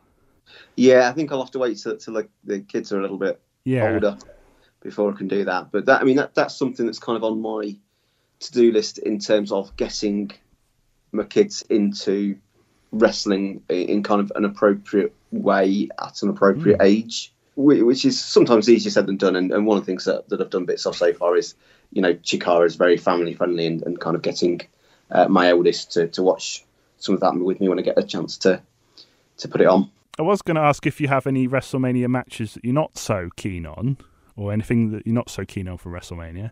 I, I do. uh, I don't like wastage. The Andre the Giant Battle Royal, you know, it, it's not the platform that it should be to kind of elevate uh, someone. It, I mean, it, it should be used better than that. I was really upset about the Sheamus Daniel Bryan match. The kind of what was it, 13, 17 seconds or Yeah, long it 18 was. seconds. Uh, I mean, that's one that we got together and watched at a snooker club, Oh, and yeah. like that was that was the match out of all of them that I was really looking forward to watching. You know, we got to the snooker club early, kind of it's showing all the previews and it's showing all the kind of previews for all of the other matches. It's like, where's the Daniel Bryan preview? Where where is it? And it's like first match, like, oh, good. They weren't showing it because it was the first match, fine. And then it's over and just took the like I couldn't enjoy any of the rest of that show. Hmm. Uh, I was just too upset. It's kind of a running theme, actually. That's a sort of short WrestleMania match. It goes back a very long time, all the way to probably WrestleMania two, where, no, WrestleMania one even, where King Kong Bundy won in apparently seven sec- nine seconds, and it was actually twenty one or something. The most pointless one of that is I think it's Kane versus Chavo Guerrero for the ECW title because they brought all the ECW commentators in for Yeah. like a 10 second match. It's like, well, that was an easy paycheck, Joey Styles. And and the thing about that is, you, if you're going to have that much on the show, you've got to do that. Otherwise, it looks even more suspicious. Hmm. Yeah, interesting. Um, I've got a few here. Uh, the WrestleMania 4 tournament. Have you seen WrestleMania 4? I think I have seen some of that. Okay. A very long time ago when Yeah. when Stuart was living in Bedford. Um, I don't know why he was showing it to me because it wasn't very good from what I remember. No. But- It might have just been something that he, he was watching at the time and therefore I was watching. Um, but yeah, I- yes, I, I do have some recollections of that being uh, below average. The problem is, it's like uh, they have 21 matches on WrestleMania 4, which is insane. The tournament is such a waste because you've got so much talent in 1988. It's like the, the peak of 80s WWF. And they had like a Jake Roberts versus, uh, who was it, Rick Rude match. There was a 15 minute time limit, a 15 minute time limit draw, which was longest match on the card, I think. And then one, the one man gang got to the semi finals. What was going on there? You had you had like like Ultimate Warrior. He wasn't in the tournament. You had one man, ga- and it's like there's so much talent, and then they just didn't use it right. And they could have had like an eight man tournament that was really really good, and they had a sixteen man tournament that was a bit naff. And but if you what I mean, there is a good sixteen man tournament, which is Survivor Series '98. I always think that mm. is Vince Russo's finest hour. It's all ru- it's all swerves, it's all you know, constant Yeah. storytelling, but it works. I mean, the, the tournament idea, you know, I, I think that's actually quite difficult to pull off well. I think seeing hmm. the same people perform multiple times in the night is quite difficult to watch sometimes. For, for me, having so much of a tournament all in one night where you're getting kind of repeat entrances and things, uh, it, it just kind of, you know, surely that reaction is going to diminish each time you get that entrance. That you know it must play into things. the sort of better format for tournaments seems to have been what they've been doing recently with like Cruiserweight Classic and Mae Young Classic, where you've got episodic levels of matches. So they're not, no one's fighting one, more than once on an episode, but they've got the next episode where they'll be in the next match of the tournament. So that seems to work quite well as a, as a sort of difference of, than a one night tournament, which is hard to do. Yeah, And I mean, you're right. I think those those work really well, and and obviously the the luxury of the network um, really helps with that. I've got one more thing on my bad list, which is the WrestleMania 25 Kid Rock concert into the Miss WrestleMania Battle Royal, uh, which I think is my least favourite WrestleMania match ever. No one was introduced. Santino won it, who was. I was, was going to ask you on it. You know, uh, I guess what was wrestling thinking comes to mind. exactly. Love to get the catchphrases on. I know I've, I've forgotten some of them. It's the one thing. Oh, it's the one thing. Yes, gosh, that, but that that turns out that that wasn't even my catchphrase. That um, Was it? Oh, it was was- Stuart's, wasn't it? Yeah. Stuart's, but that's only recently come to light that that wasn't mine and I stole it.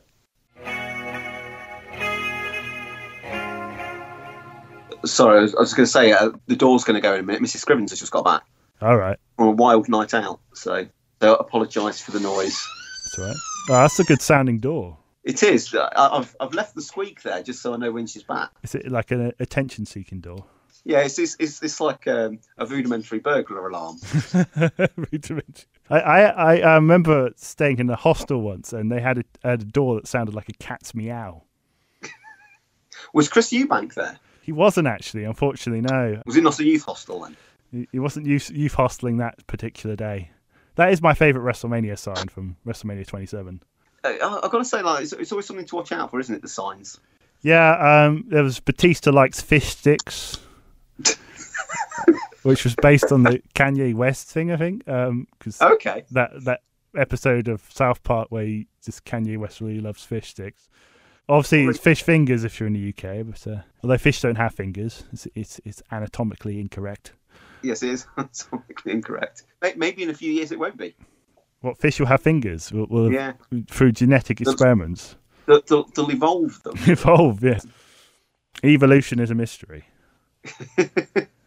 And that's a nice segue, actually, because we're talking about Triple H versus Batista next.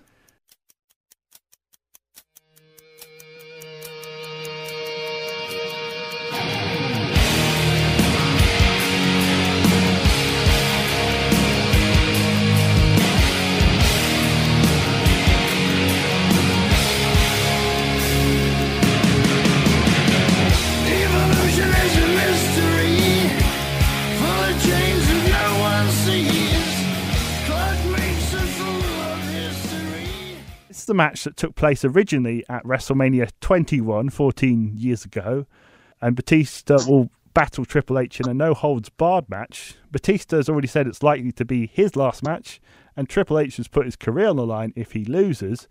So who's going to come out on top on this one? Paul, are you looking forward to this match, or are you just thinking it's just a rerun of WrestleMania 21? Oh well, I, I can't remember WrestleMania 21, so this is fine. Um, That, that's probably good. Like um, WrestleMania 21, another like WrestleMania 7 style pay per view.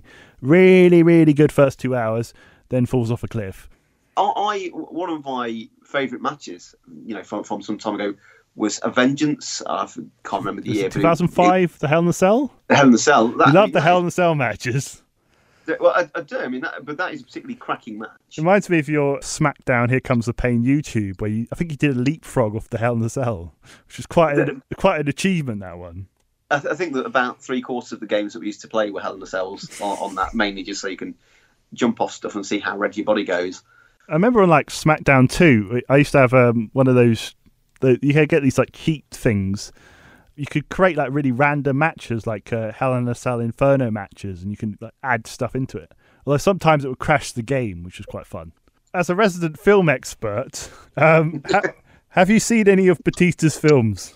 Um, no, I gather he's been in Guardians of the Galaxy. Yeah, he's been in two of them. Has he been in James Bond? Yeah, it was in Spectre. Also, I, I, I, have seen Spectre, but I can't remember it particularly. You can't was, was he a bad guy? Yes, he was a bad guy. He wasn't the main bad guy. I think he was like the sort of he was sort of kind of a Jaws level. It was their idea of bringing a sort of equivalent to the proceedings. Well, I've, I've- I've heard actually lots of good things about his acting. From from what I understand, um, from my very limited knowledge, he's he's pretty good at what he does. Yeah, he's very funny in Guardians. Obviously, there was a thing about James Gunn, the director of Guardians one and two, who has recently got reinstated to do uh, the third one. It was I think Batista was going to quit if if he wasn't reinstated. So when he says "Give me what I want," he really gets it. uh, there's another film out recently, wrestling wise, um, "Fighting with My Family," the Paige film. Yes, yes, not seen that one yet. I went to see it the other week. Actually, it's it's really good. I'll give you one tiny, tiny spoiler for me. Uh, there's a character called Jerry Lynn. okay. Uh, not not who you'd expect it to be, but there is a character called Jerry Lynn. Did actually see Jerry Lynn tweet The Rock and said, "What, what who, who uh, what kind of rib is this?" and all that sort of thing. but yeah, a really good, a really good story. Probably the best WWE Studios related film art that I've seen, at least. And one thing I really love about Batista, and one thing I really wish that he would sort of stay around for longer for, is because the way he sort of generates memes. He's so sort of memeable. Uh, so much of his stuff can be taken into other um, sort of platforms and formats. There was obviously Blue Tista back in the day uh, in his 2014 run, where he came out with I think blue tights at one event, and then it became a whole thing. and then they dressed him up like Smurf, the Smurf, and the whole Blue Tista movement. And then the whole the the sort of Queen's Wave goodbye in 2014 as well was a really good one. Um, and since he's been back, he's he's had quite the uh, an interesting promo. Um, have you seen the Spice Girls version of this uh, promo? I think you know the one I'll be talking about. Uh, I know the promo you're talking about. I've not, I've not seen the Spice Girls version. When I was watching the promo, I was thinking of the Spice Girls. I mean, what times we live in when we can use a word like memeable? Yeah, I'm not sure if it is a word. I'm probably just making it up, to be honest. Well, it is now. Once you've said it, can't go back in the box, can it? Yeah, I'm I'm making up words on this show. Um, next will be on countdown. So, if you have to pick Triple H or Batista for this match, who do you think? Well, I think the logic says it's got to be Triple H because I don't think he will put his career on the line and lose. Yeah, he's actually done this before. He did it at WrestleMania 29 against With- Brock, and he beat him. So yeah, it's probably the same again, isn't it? Uh, and also, he hasn't won at WrestleMania for at least four four years. So it's probably he's probably overdue a, a victory at Mania. Yeah, and I I guess he's in he's in one of those kind of difficult positions where he wants to obviously use his position to help elevate other people, but you you, you can't keep doing that if you just lose. Okay, so we're going to look at the other matches on the card now.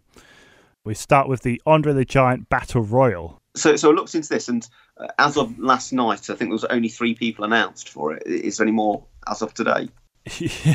uh, it's funny they a- announced 26 more entrants. Oh, I'm a little behind the times then. So so I only had three to pick from. Um, I can run through for you if, if you if Yeah. you want to. So you've got Braun Strowman, uh, Michael Che, and Colin Jost from Saturday Night Live. Andrade, he only has one name now. Apollo Crews, Titus O'Neil, who probably fall under the ring. Tyler Breeze, Jinder Mahal, No Way Jose, Bobby Roode, Chad Gable, Kalisto, Grand Metalik, Lince Dorado, Bo Dallas, Curtis Axel, Heath Slater, Rhyno, Viktor, Konnor, Ali, no longer known as Mustafa, uh, Shelton Benjamin, Luke Gallows, Karl Anderson, Matt Hardy, Jeff Hardy, Otis Tucker, EC3. It's basically anybody who's nobody. I, I'm trying to think of the, the, the big names from that pack. There's not many to to choose from. Yeah, so like Braun, I guess Jeff Hardy, Ali was getting a bit of a, a push, wasn't he, before he got injured? But yeah, I, I, I don't know with that. I, I guess Braun Strowman. Yeah, that's the obvious one, isn't it? Um, but it, I think he was in it two years ago and he didn't win it. I'm going to go for Shelton Benjamin because maybe I'd love it if it was. because maybe they'll play that into the whole angle. If you if your if your whole thing about Kurt Angle thing is right, then maybe they'll have him win it and then he'll face Kurt Angle. It's a big if. It's a big but, if, but I'd yes, like that to if. happen. Yeah. So we've also got the women's battle royal, and Asuka's been put in the match literally immediately after losing the title. I think they've scrapped. They finally scrapped the rematch clause now. I think after many many years of having the the title rematch clause, they've actually got rid of it. That's that's a shame. I like the rematch clause. It is quite good, but sometimes it does feel like it's a bit too much. Like, especially if they're doing lots of title changes back and forth within a feud, because then it can go on forever. So in this match is Asuka, Carmella, Naomi, Lana, Mandy Rose, Sonya Deville, Nikki Cross, Dana Brooke, Ruby Riott, Liv Morgan, Sarah Logan, Mickie James, and Zelina Vega. Yeah, I, I think think I've got to go for Asuka out of out of that Hmm. bunch really. Yeah, I think I'll say Asuka, although I think what happened last year is that the winner was promised a title match and then didn't get it for absolutely ages, or I'm not even sure she got the match, Naomi, end. Uh, then we got the 205 live match, Buddy Murphy versus Tony Nese. I, I've not seen much much of the. Um, I did of- see the um, Super Showdown, which was actually on my birthday last year. Uh, so it's quite weird having getting to watch uh, wrestling at 10 in the morning on your birthday. Buddy Murphy, think faced Cedric Alexander. Then he, he's really impressive, and they have been quite impressive 205 live, but it's just it's just not big enough, I guess. You know, to No, I've, I've seen um, I've seen a little bit of Buddy Murphy, and he, he has impressed me. Like his finisher. You know, that, that's some more of the wrestling that I'd quite like to have the opportunity to, to dip into more often. who do you think's going to win, Buddy Murphy or Tony Nese? I've not really seen Tony Nese particularly, so so I'll go for Buddy Murphy because I, I, I like what I've seen of him. Yeah, I'll go for Buddy Murphy as well.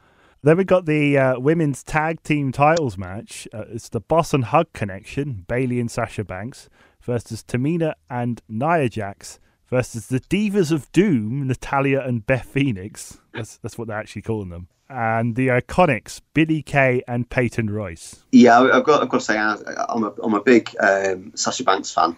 Um, I really enjoyed her match at the Royal Rumble with Ronda Rousey. Uh, I, th- I thought that was an excellent match, and I, I'd, I'd hope that they would would win it. It seems a little unfortunate that, that it's a four way tag match. I think I think that's just going to be a bit overwhelming. But but that said, it's it's good that there's, so much variety of, of teams available. But yeah, I, I want it to be uh, Bayley and Sasha.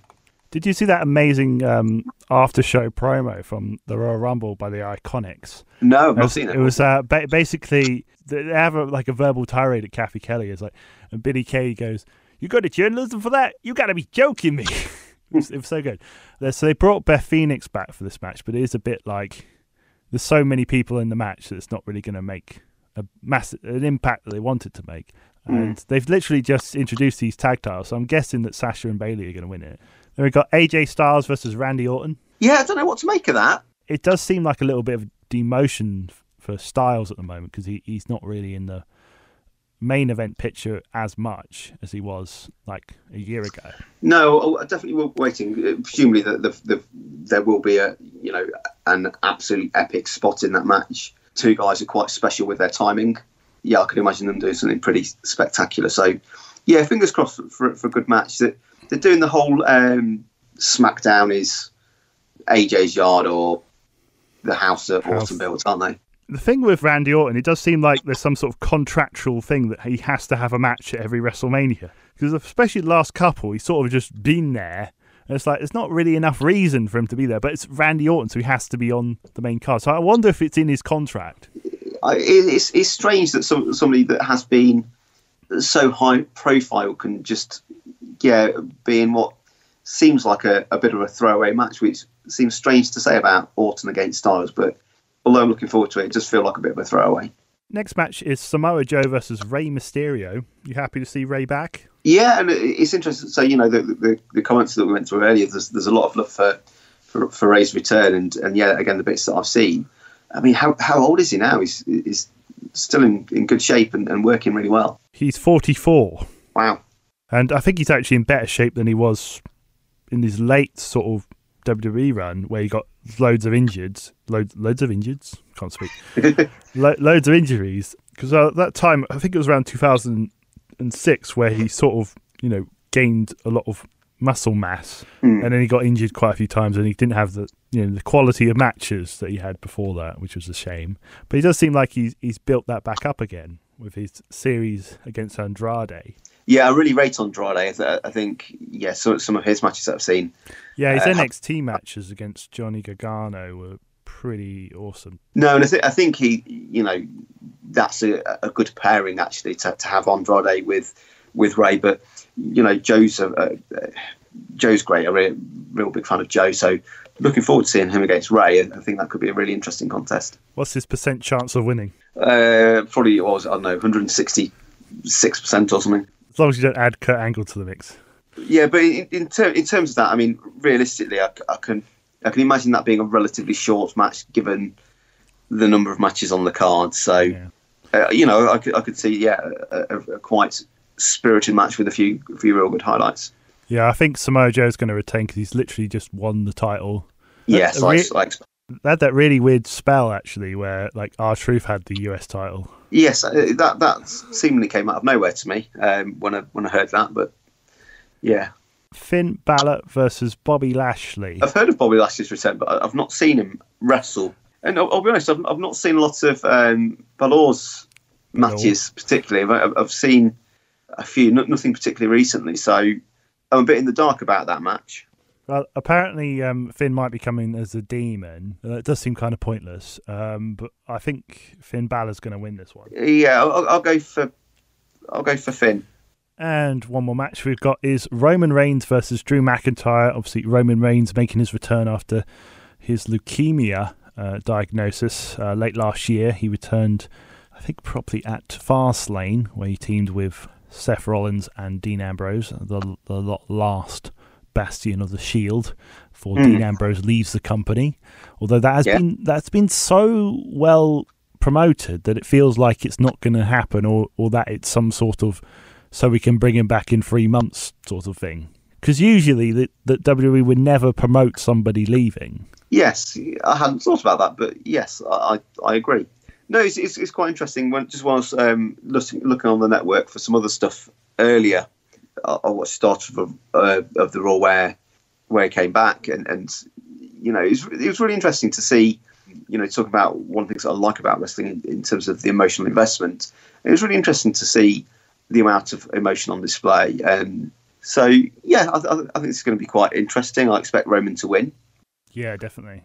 What's quite a historical point of interest here, if you had this match in 2013, it would be a squash match because Drew McIntyre was a, a jobber in 3MB, and now Yeah. he's like seen as an equal to Roman Reigns in 2019. So that, that's that's really showing how far he's come. Yeah, he's, he's he's done very well since coming back. Well, I do love 3MB, even so. I don't. Never Adam was a big fan, and yeah, big big fan of 3MB. He's still not seen the WLC match. I I've not seen. I've not, no, I've not seen it. Oh, no. So, moving on to the main event of WrestleMania, as has been announced by the WWE, which will pit Becky Lynch, Ronda Rousey, and Charlotte Flair against each other for the Raw and SmackDown Women's Championships. It's winner take, winner take all, as Vince would like to say. While this match may contain a former UFC bantamweight champion, all the attention in the build up has been on Becky Lynch. Before we talk about the match, we caught up with two wrestling fans from across the pond, Jacob and Jack, to share some of their favourite moments of Becky's career so far. I wasn't meant to be the main event, but here I am. I wasn't meant to be the talk of the entire industry, but here I am. What's there to say about Becky Lynch that hasn't been said already? She's the man. Ah, beating Charlotte Flair, the most decorated woman in WWE history, proved I am uh, the man. probably one of the best baby faces on the roster, if not the best. The man toe to toe with Nia Jax. It's that magical thing that happens not too often in wrestling where everything, the stars align and a, char- a performer has a character that has a run that just resonates with the crowd so well. Look at Becky Lynch. Becky's got a chair. Lynch with a chair. We saw glimpses of it, you know, when she had that, uh, she was in that fatal four-way match at NXT. Sasha trying to go for the double knee drop. Becky out of the way, down to the top rope. Here she comes. Big drop kick.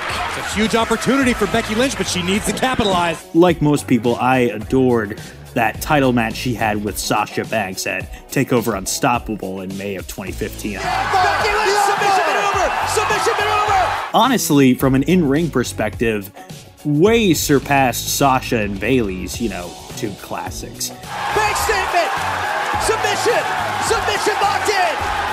Becky's trying to fight it. She's trying to hold on. And the post match was just the icing on the cake when they were singing, Full Sail University was singing Becky's theme to Becky. Becky Lynch has officially arrived.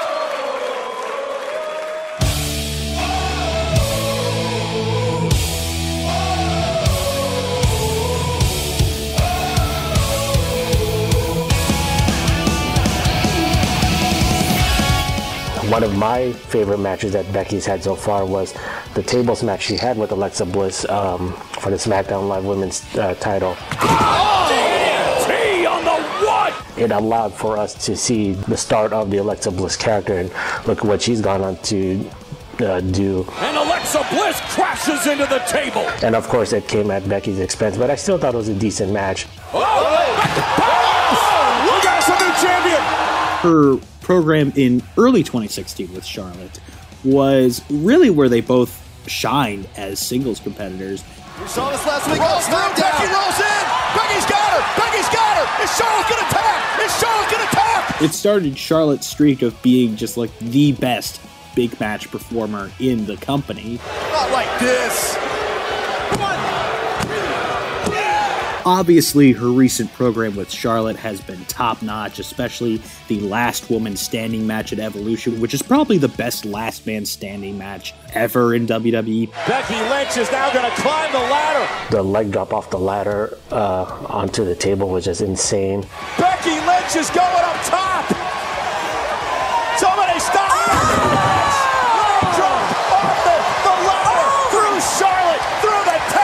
And then all the bumps that those women took was just maddening. Um, but that was really good as well. Becky Lynch.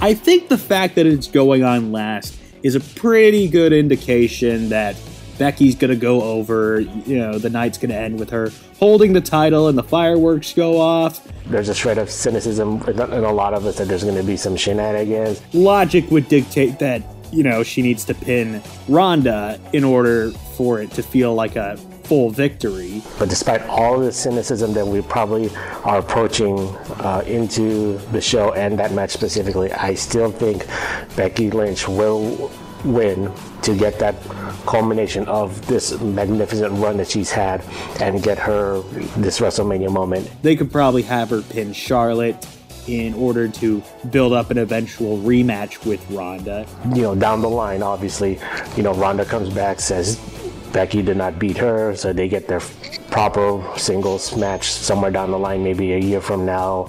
But uh, yeah, I think Becky Lynch will win at WrestleMania and cement herself as the man. And at WrestleMania, I am going to break your mystique. I am going to take your title. And I am going to kick your ass in front of the whole world. And a big thanks to Jacob Christopher and Jack Robert for their contributions. What a career Becky has had so far going into the main event of WrestleMania. Paul, what are your thoughts going into this match? Yeah, it's been been an interesting one. Um, the, the, this kind of storyline seems to have flicked around a few times, and you know, there's been recent developments this week with. Um, well, it was this week, wasn't it? So Charlotte won the title from Asuka. I was going to ask you about that. Like, what was wrestling thinking? Well, uh, look, I have seen like a few videos, like a, you know, when stuff pops up in your feed, YouTube feed, and like sometimes against my better judgment, I watch it and kind of spoil things for myself. Yeah, and I I can kind of see that there's there's a logic there if Rousey may go off for, for, for some time after WrestleMania. I can kind of see why they're doing the triple threat and why they might have put this aspect in there. But I do feel for Asuka. I think she's very deserving of of doing something, you know, high profile at WrestleMania. It was kind of weird as well because they had her beat Becky Lynch, like the hottest prospect in the company at, at Royal Rumble, and then it just sort of didn't follow up on it at all. Do you think it would have been better if it was just um, Ronda Rousey versus Becky rather than the addition of Charlotte? What fans want is, is Ronda versus Becky.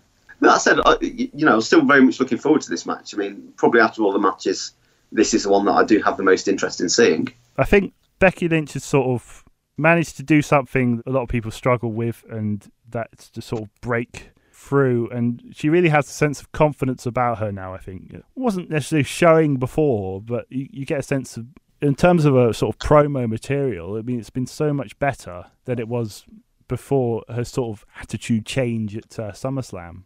And obviously, Ronda Rousey, she's had a really great, you know, rookie year in terms of wrestling. She does seem to be a bit wound up this WrestleMania season. I mean, the, there is the, the quite maddening social media sort of rivalry, which is probably arguably more interesting than the in ring rivalry for this match. I guess that is wrestling in the modern age. You know, it can't it can't be isolated from social media. Social media is very a useful tool in promoting matches, and I guess they're trying to exploit it.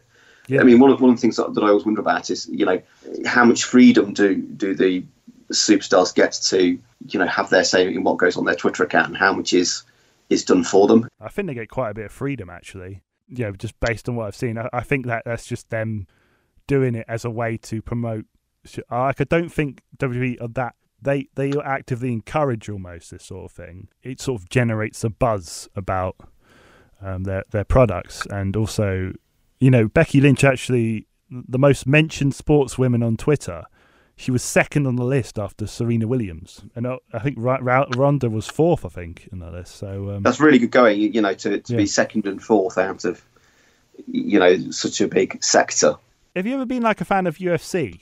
Did you ever see like Ronda Rousey stuff there? No, I, again, it's it's it's stuff that I, I see a little bit of. Not that that I ever seek it out. Um, Yeah, some of the matches are quite short, aren't they? They're like they're like because I know she had quite a few short matches. It's like, well, why would you pay on pay per view for this? We could just watch it on Twitter the next day or something. it doesn't kind of grab my uh, attention in the way that wrestling does. I mean, obviously it's a it's a legitimate contest, and you know it has its own sense of drama. But the, the you know the, the other aspects of some of the theatre to it that that wrestling has is is a bit of a missing ingredient for me, and it's, it's not something that I necessarily enjoy. I do have a little curiosity, maybe if if somebody like you know CM Punk or Brock or or somebody's there, but um, Jack Not- Swagger, He did a Uh, bit of MMA. has Steve been doing it? Yeah, he had R Truth wrap him to the ring, What? and he, he he faced this really out out of shape guy, so it was an easy win basically. Yeah, I, I I'm I'm sort of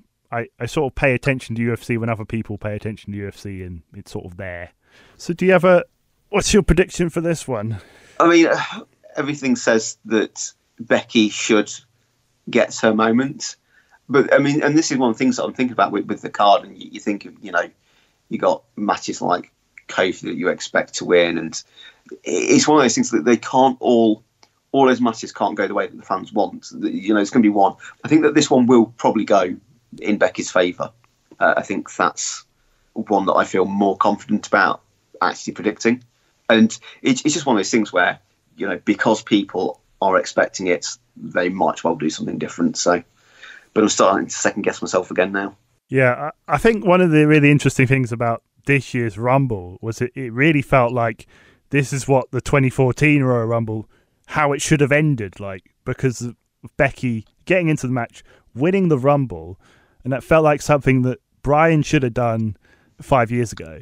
If this is an equivalent, it's quite equivalent in a way, but obviously there are differences.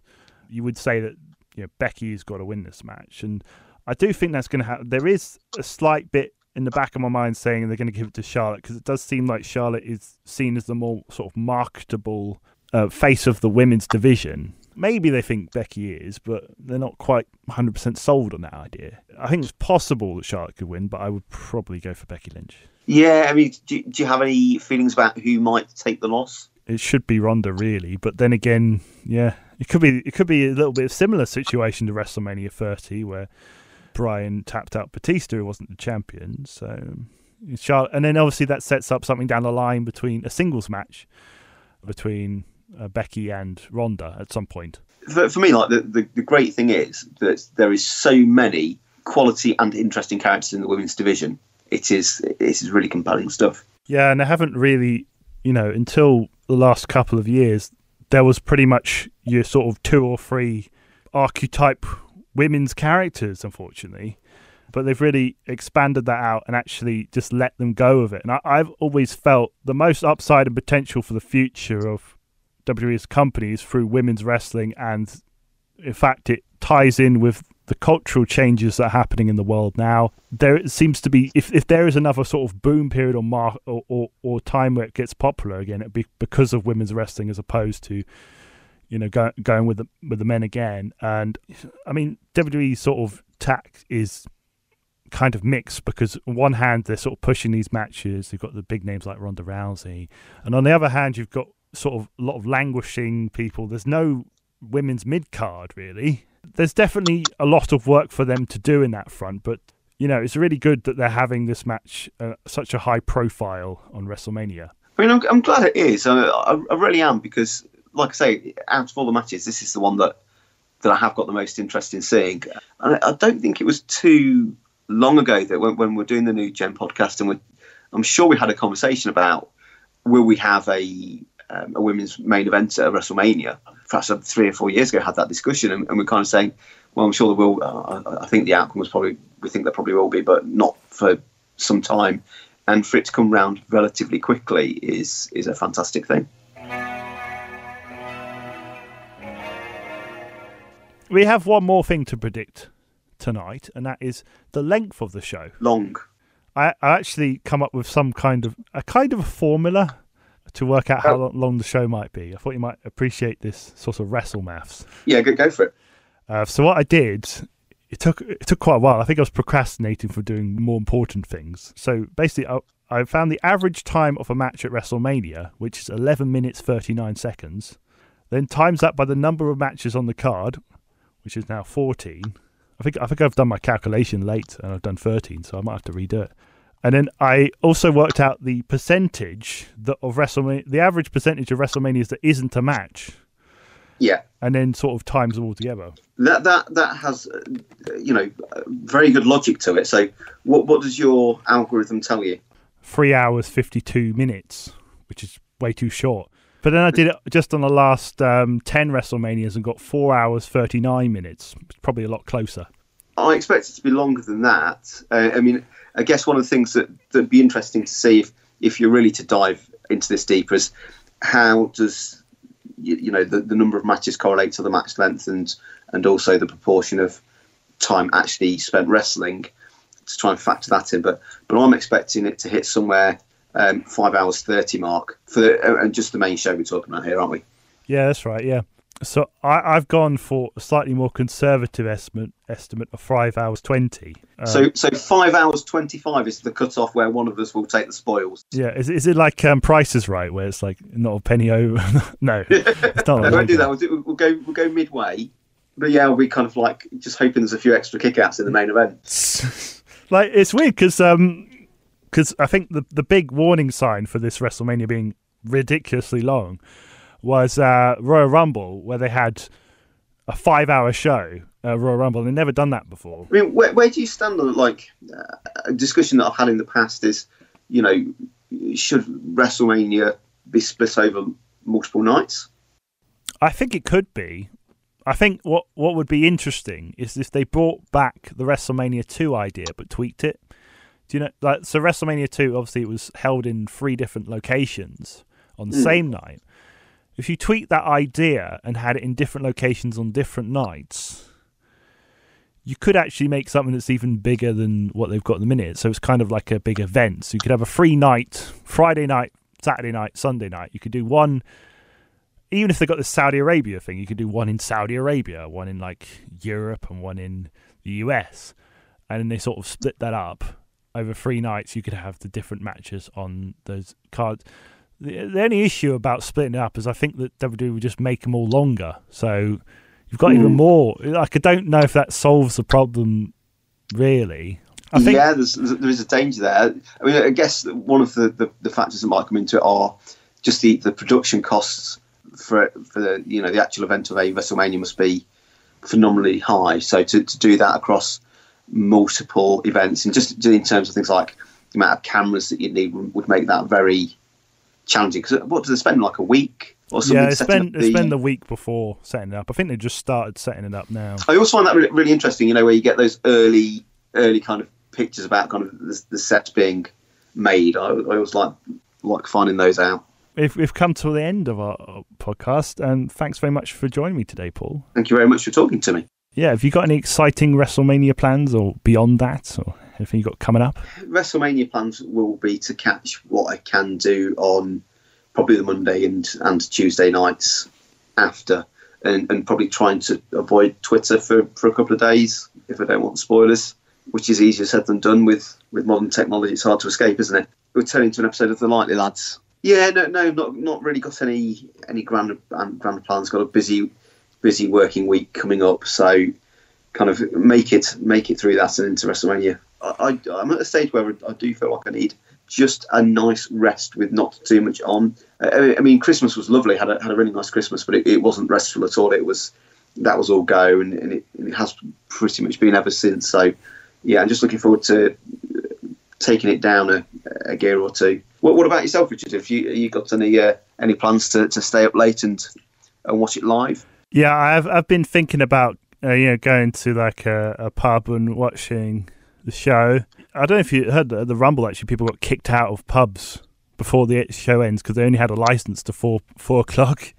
Right. So they were getting kicked out for, for the last hour. But I'm sure they've worked that out for WrestleMania. In past years, I have stayed up to watch it, but in the last couple of years, I hadn't because I'd I'd work. Um, so I might have watched it to like twelve or one, and then watch it the next day. That's quite good actually because you can. It's nice to split up the longer shows because they're just a bit they're a bit hard to digest in one sitting. Yes, uh, and, and that, that's actually a likelihood for me that, that I will stay up for the for the first bit. I mean, I'm I'm more than certain I'll, I'll probably catch them the pre-show, maybe maybe the, the first match or or two. But yeah, it's going much later than that is you know I, I struggle to stay awake anymore. So uh, it sounds like you, Paul. You maybe it's not WrestleMania you want; it's Restful Mania. Restful mania for for a good few weeks would be a nice thing. Uh, before you go, you have to plug your Twitter because you know it's, it's it's it's the thing you always do. Well, I, I am actually yes, Paul Scrivens. Th- This feels weird not not having done a countdown because Stuart usually does like you know five Where you ways. can find us. or so, yeah, or I- something I've like- only got two ways. It's probably Well, go, go, go for two ways. Are you going to do the numbers for me? Number two. You can find us on Burst Radio on Twitter at Burst Radio. And number one. And all our shows are available on demand at burst.co.uk. And I'm at Yes Paul Scrivens. And I'm at Sheep FM. Thanks very much for listening, and uh, th- hope you've enjoyed the third annual Burst WrestleMania preview show.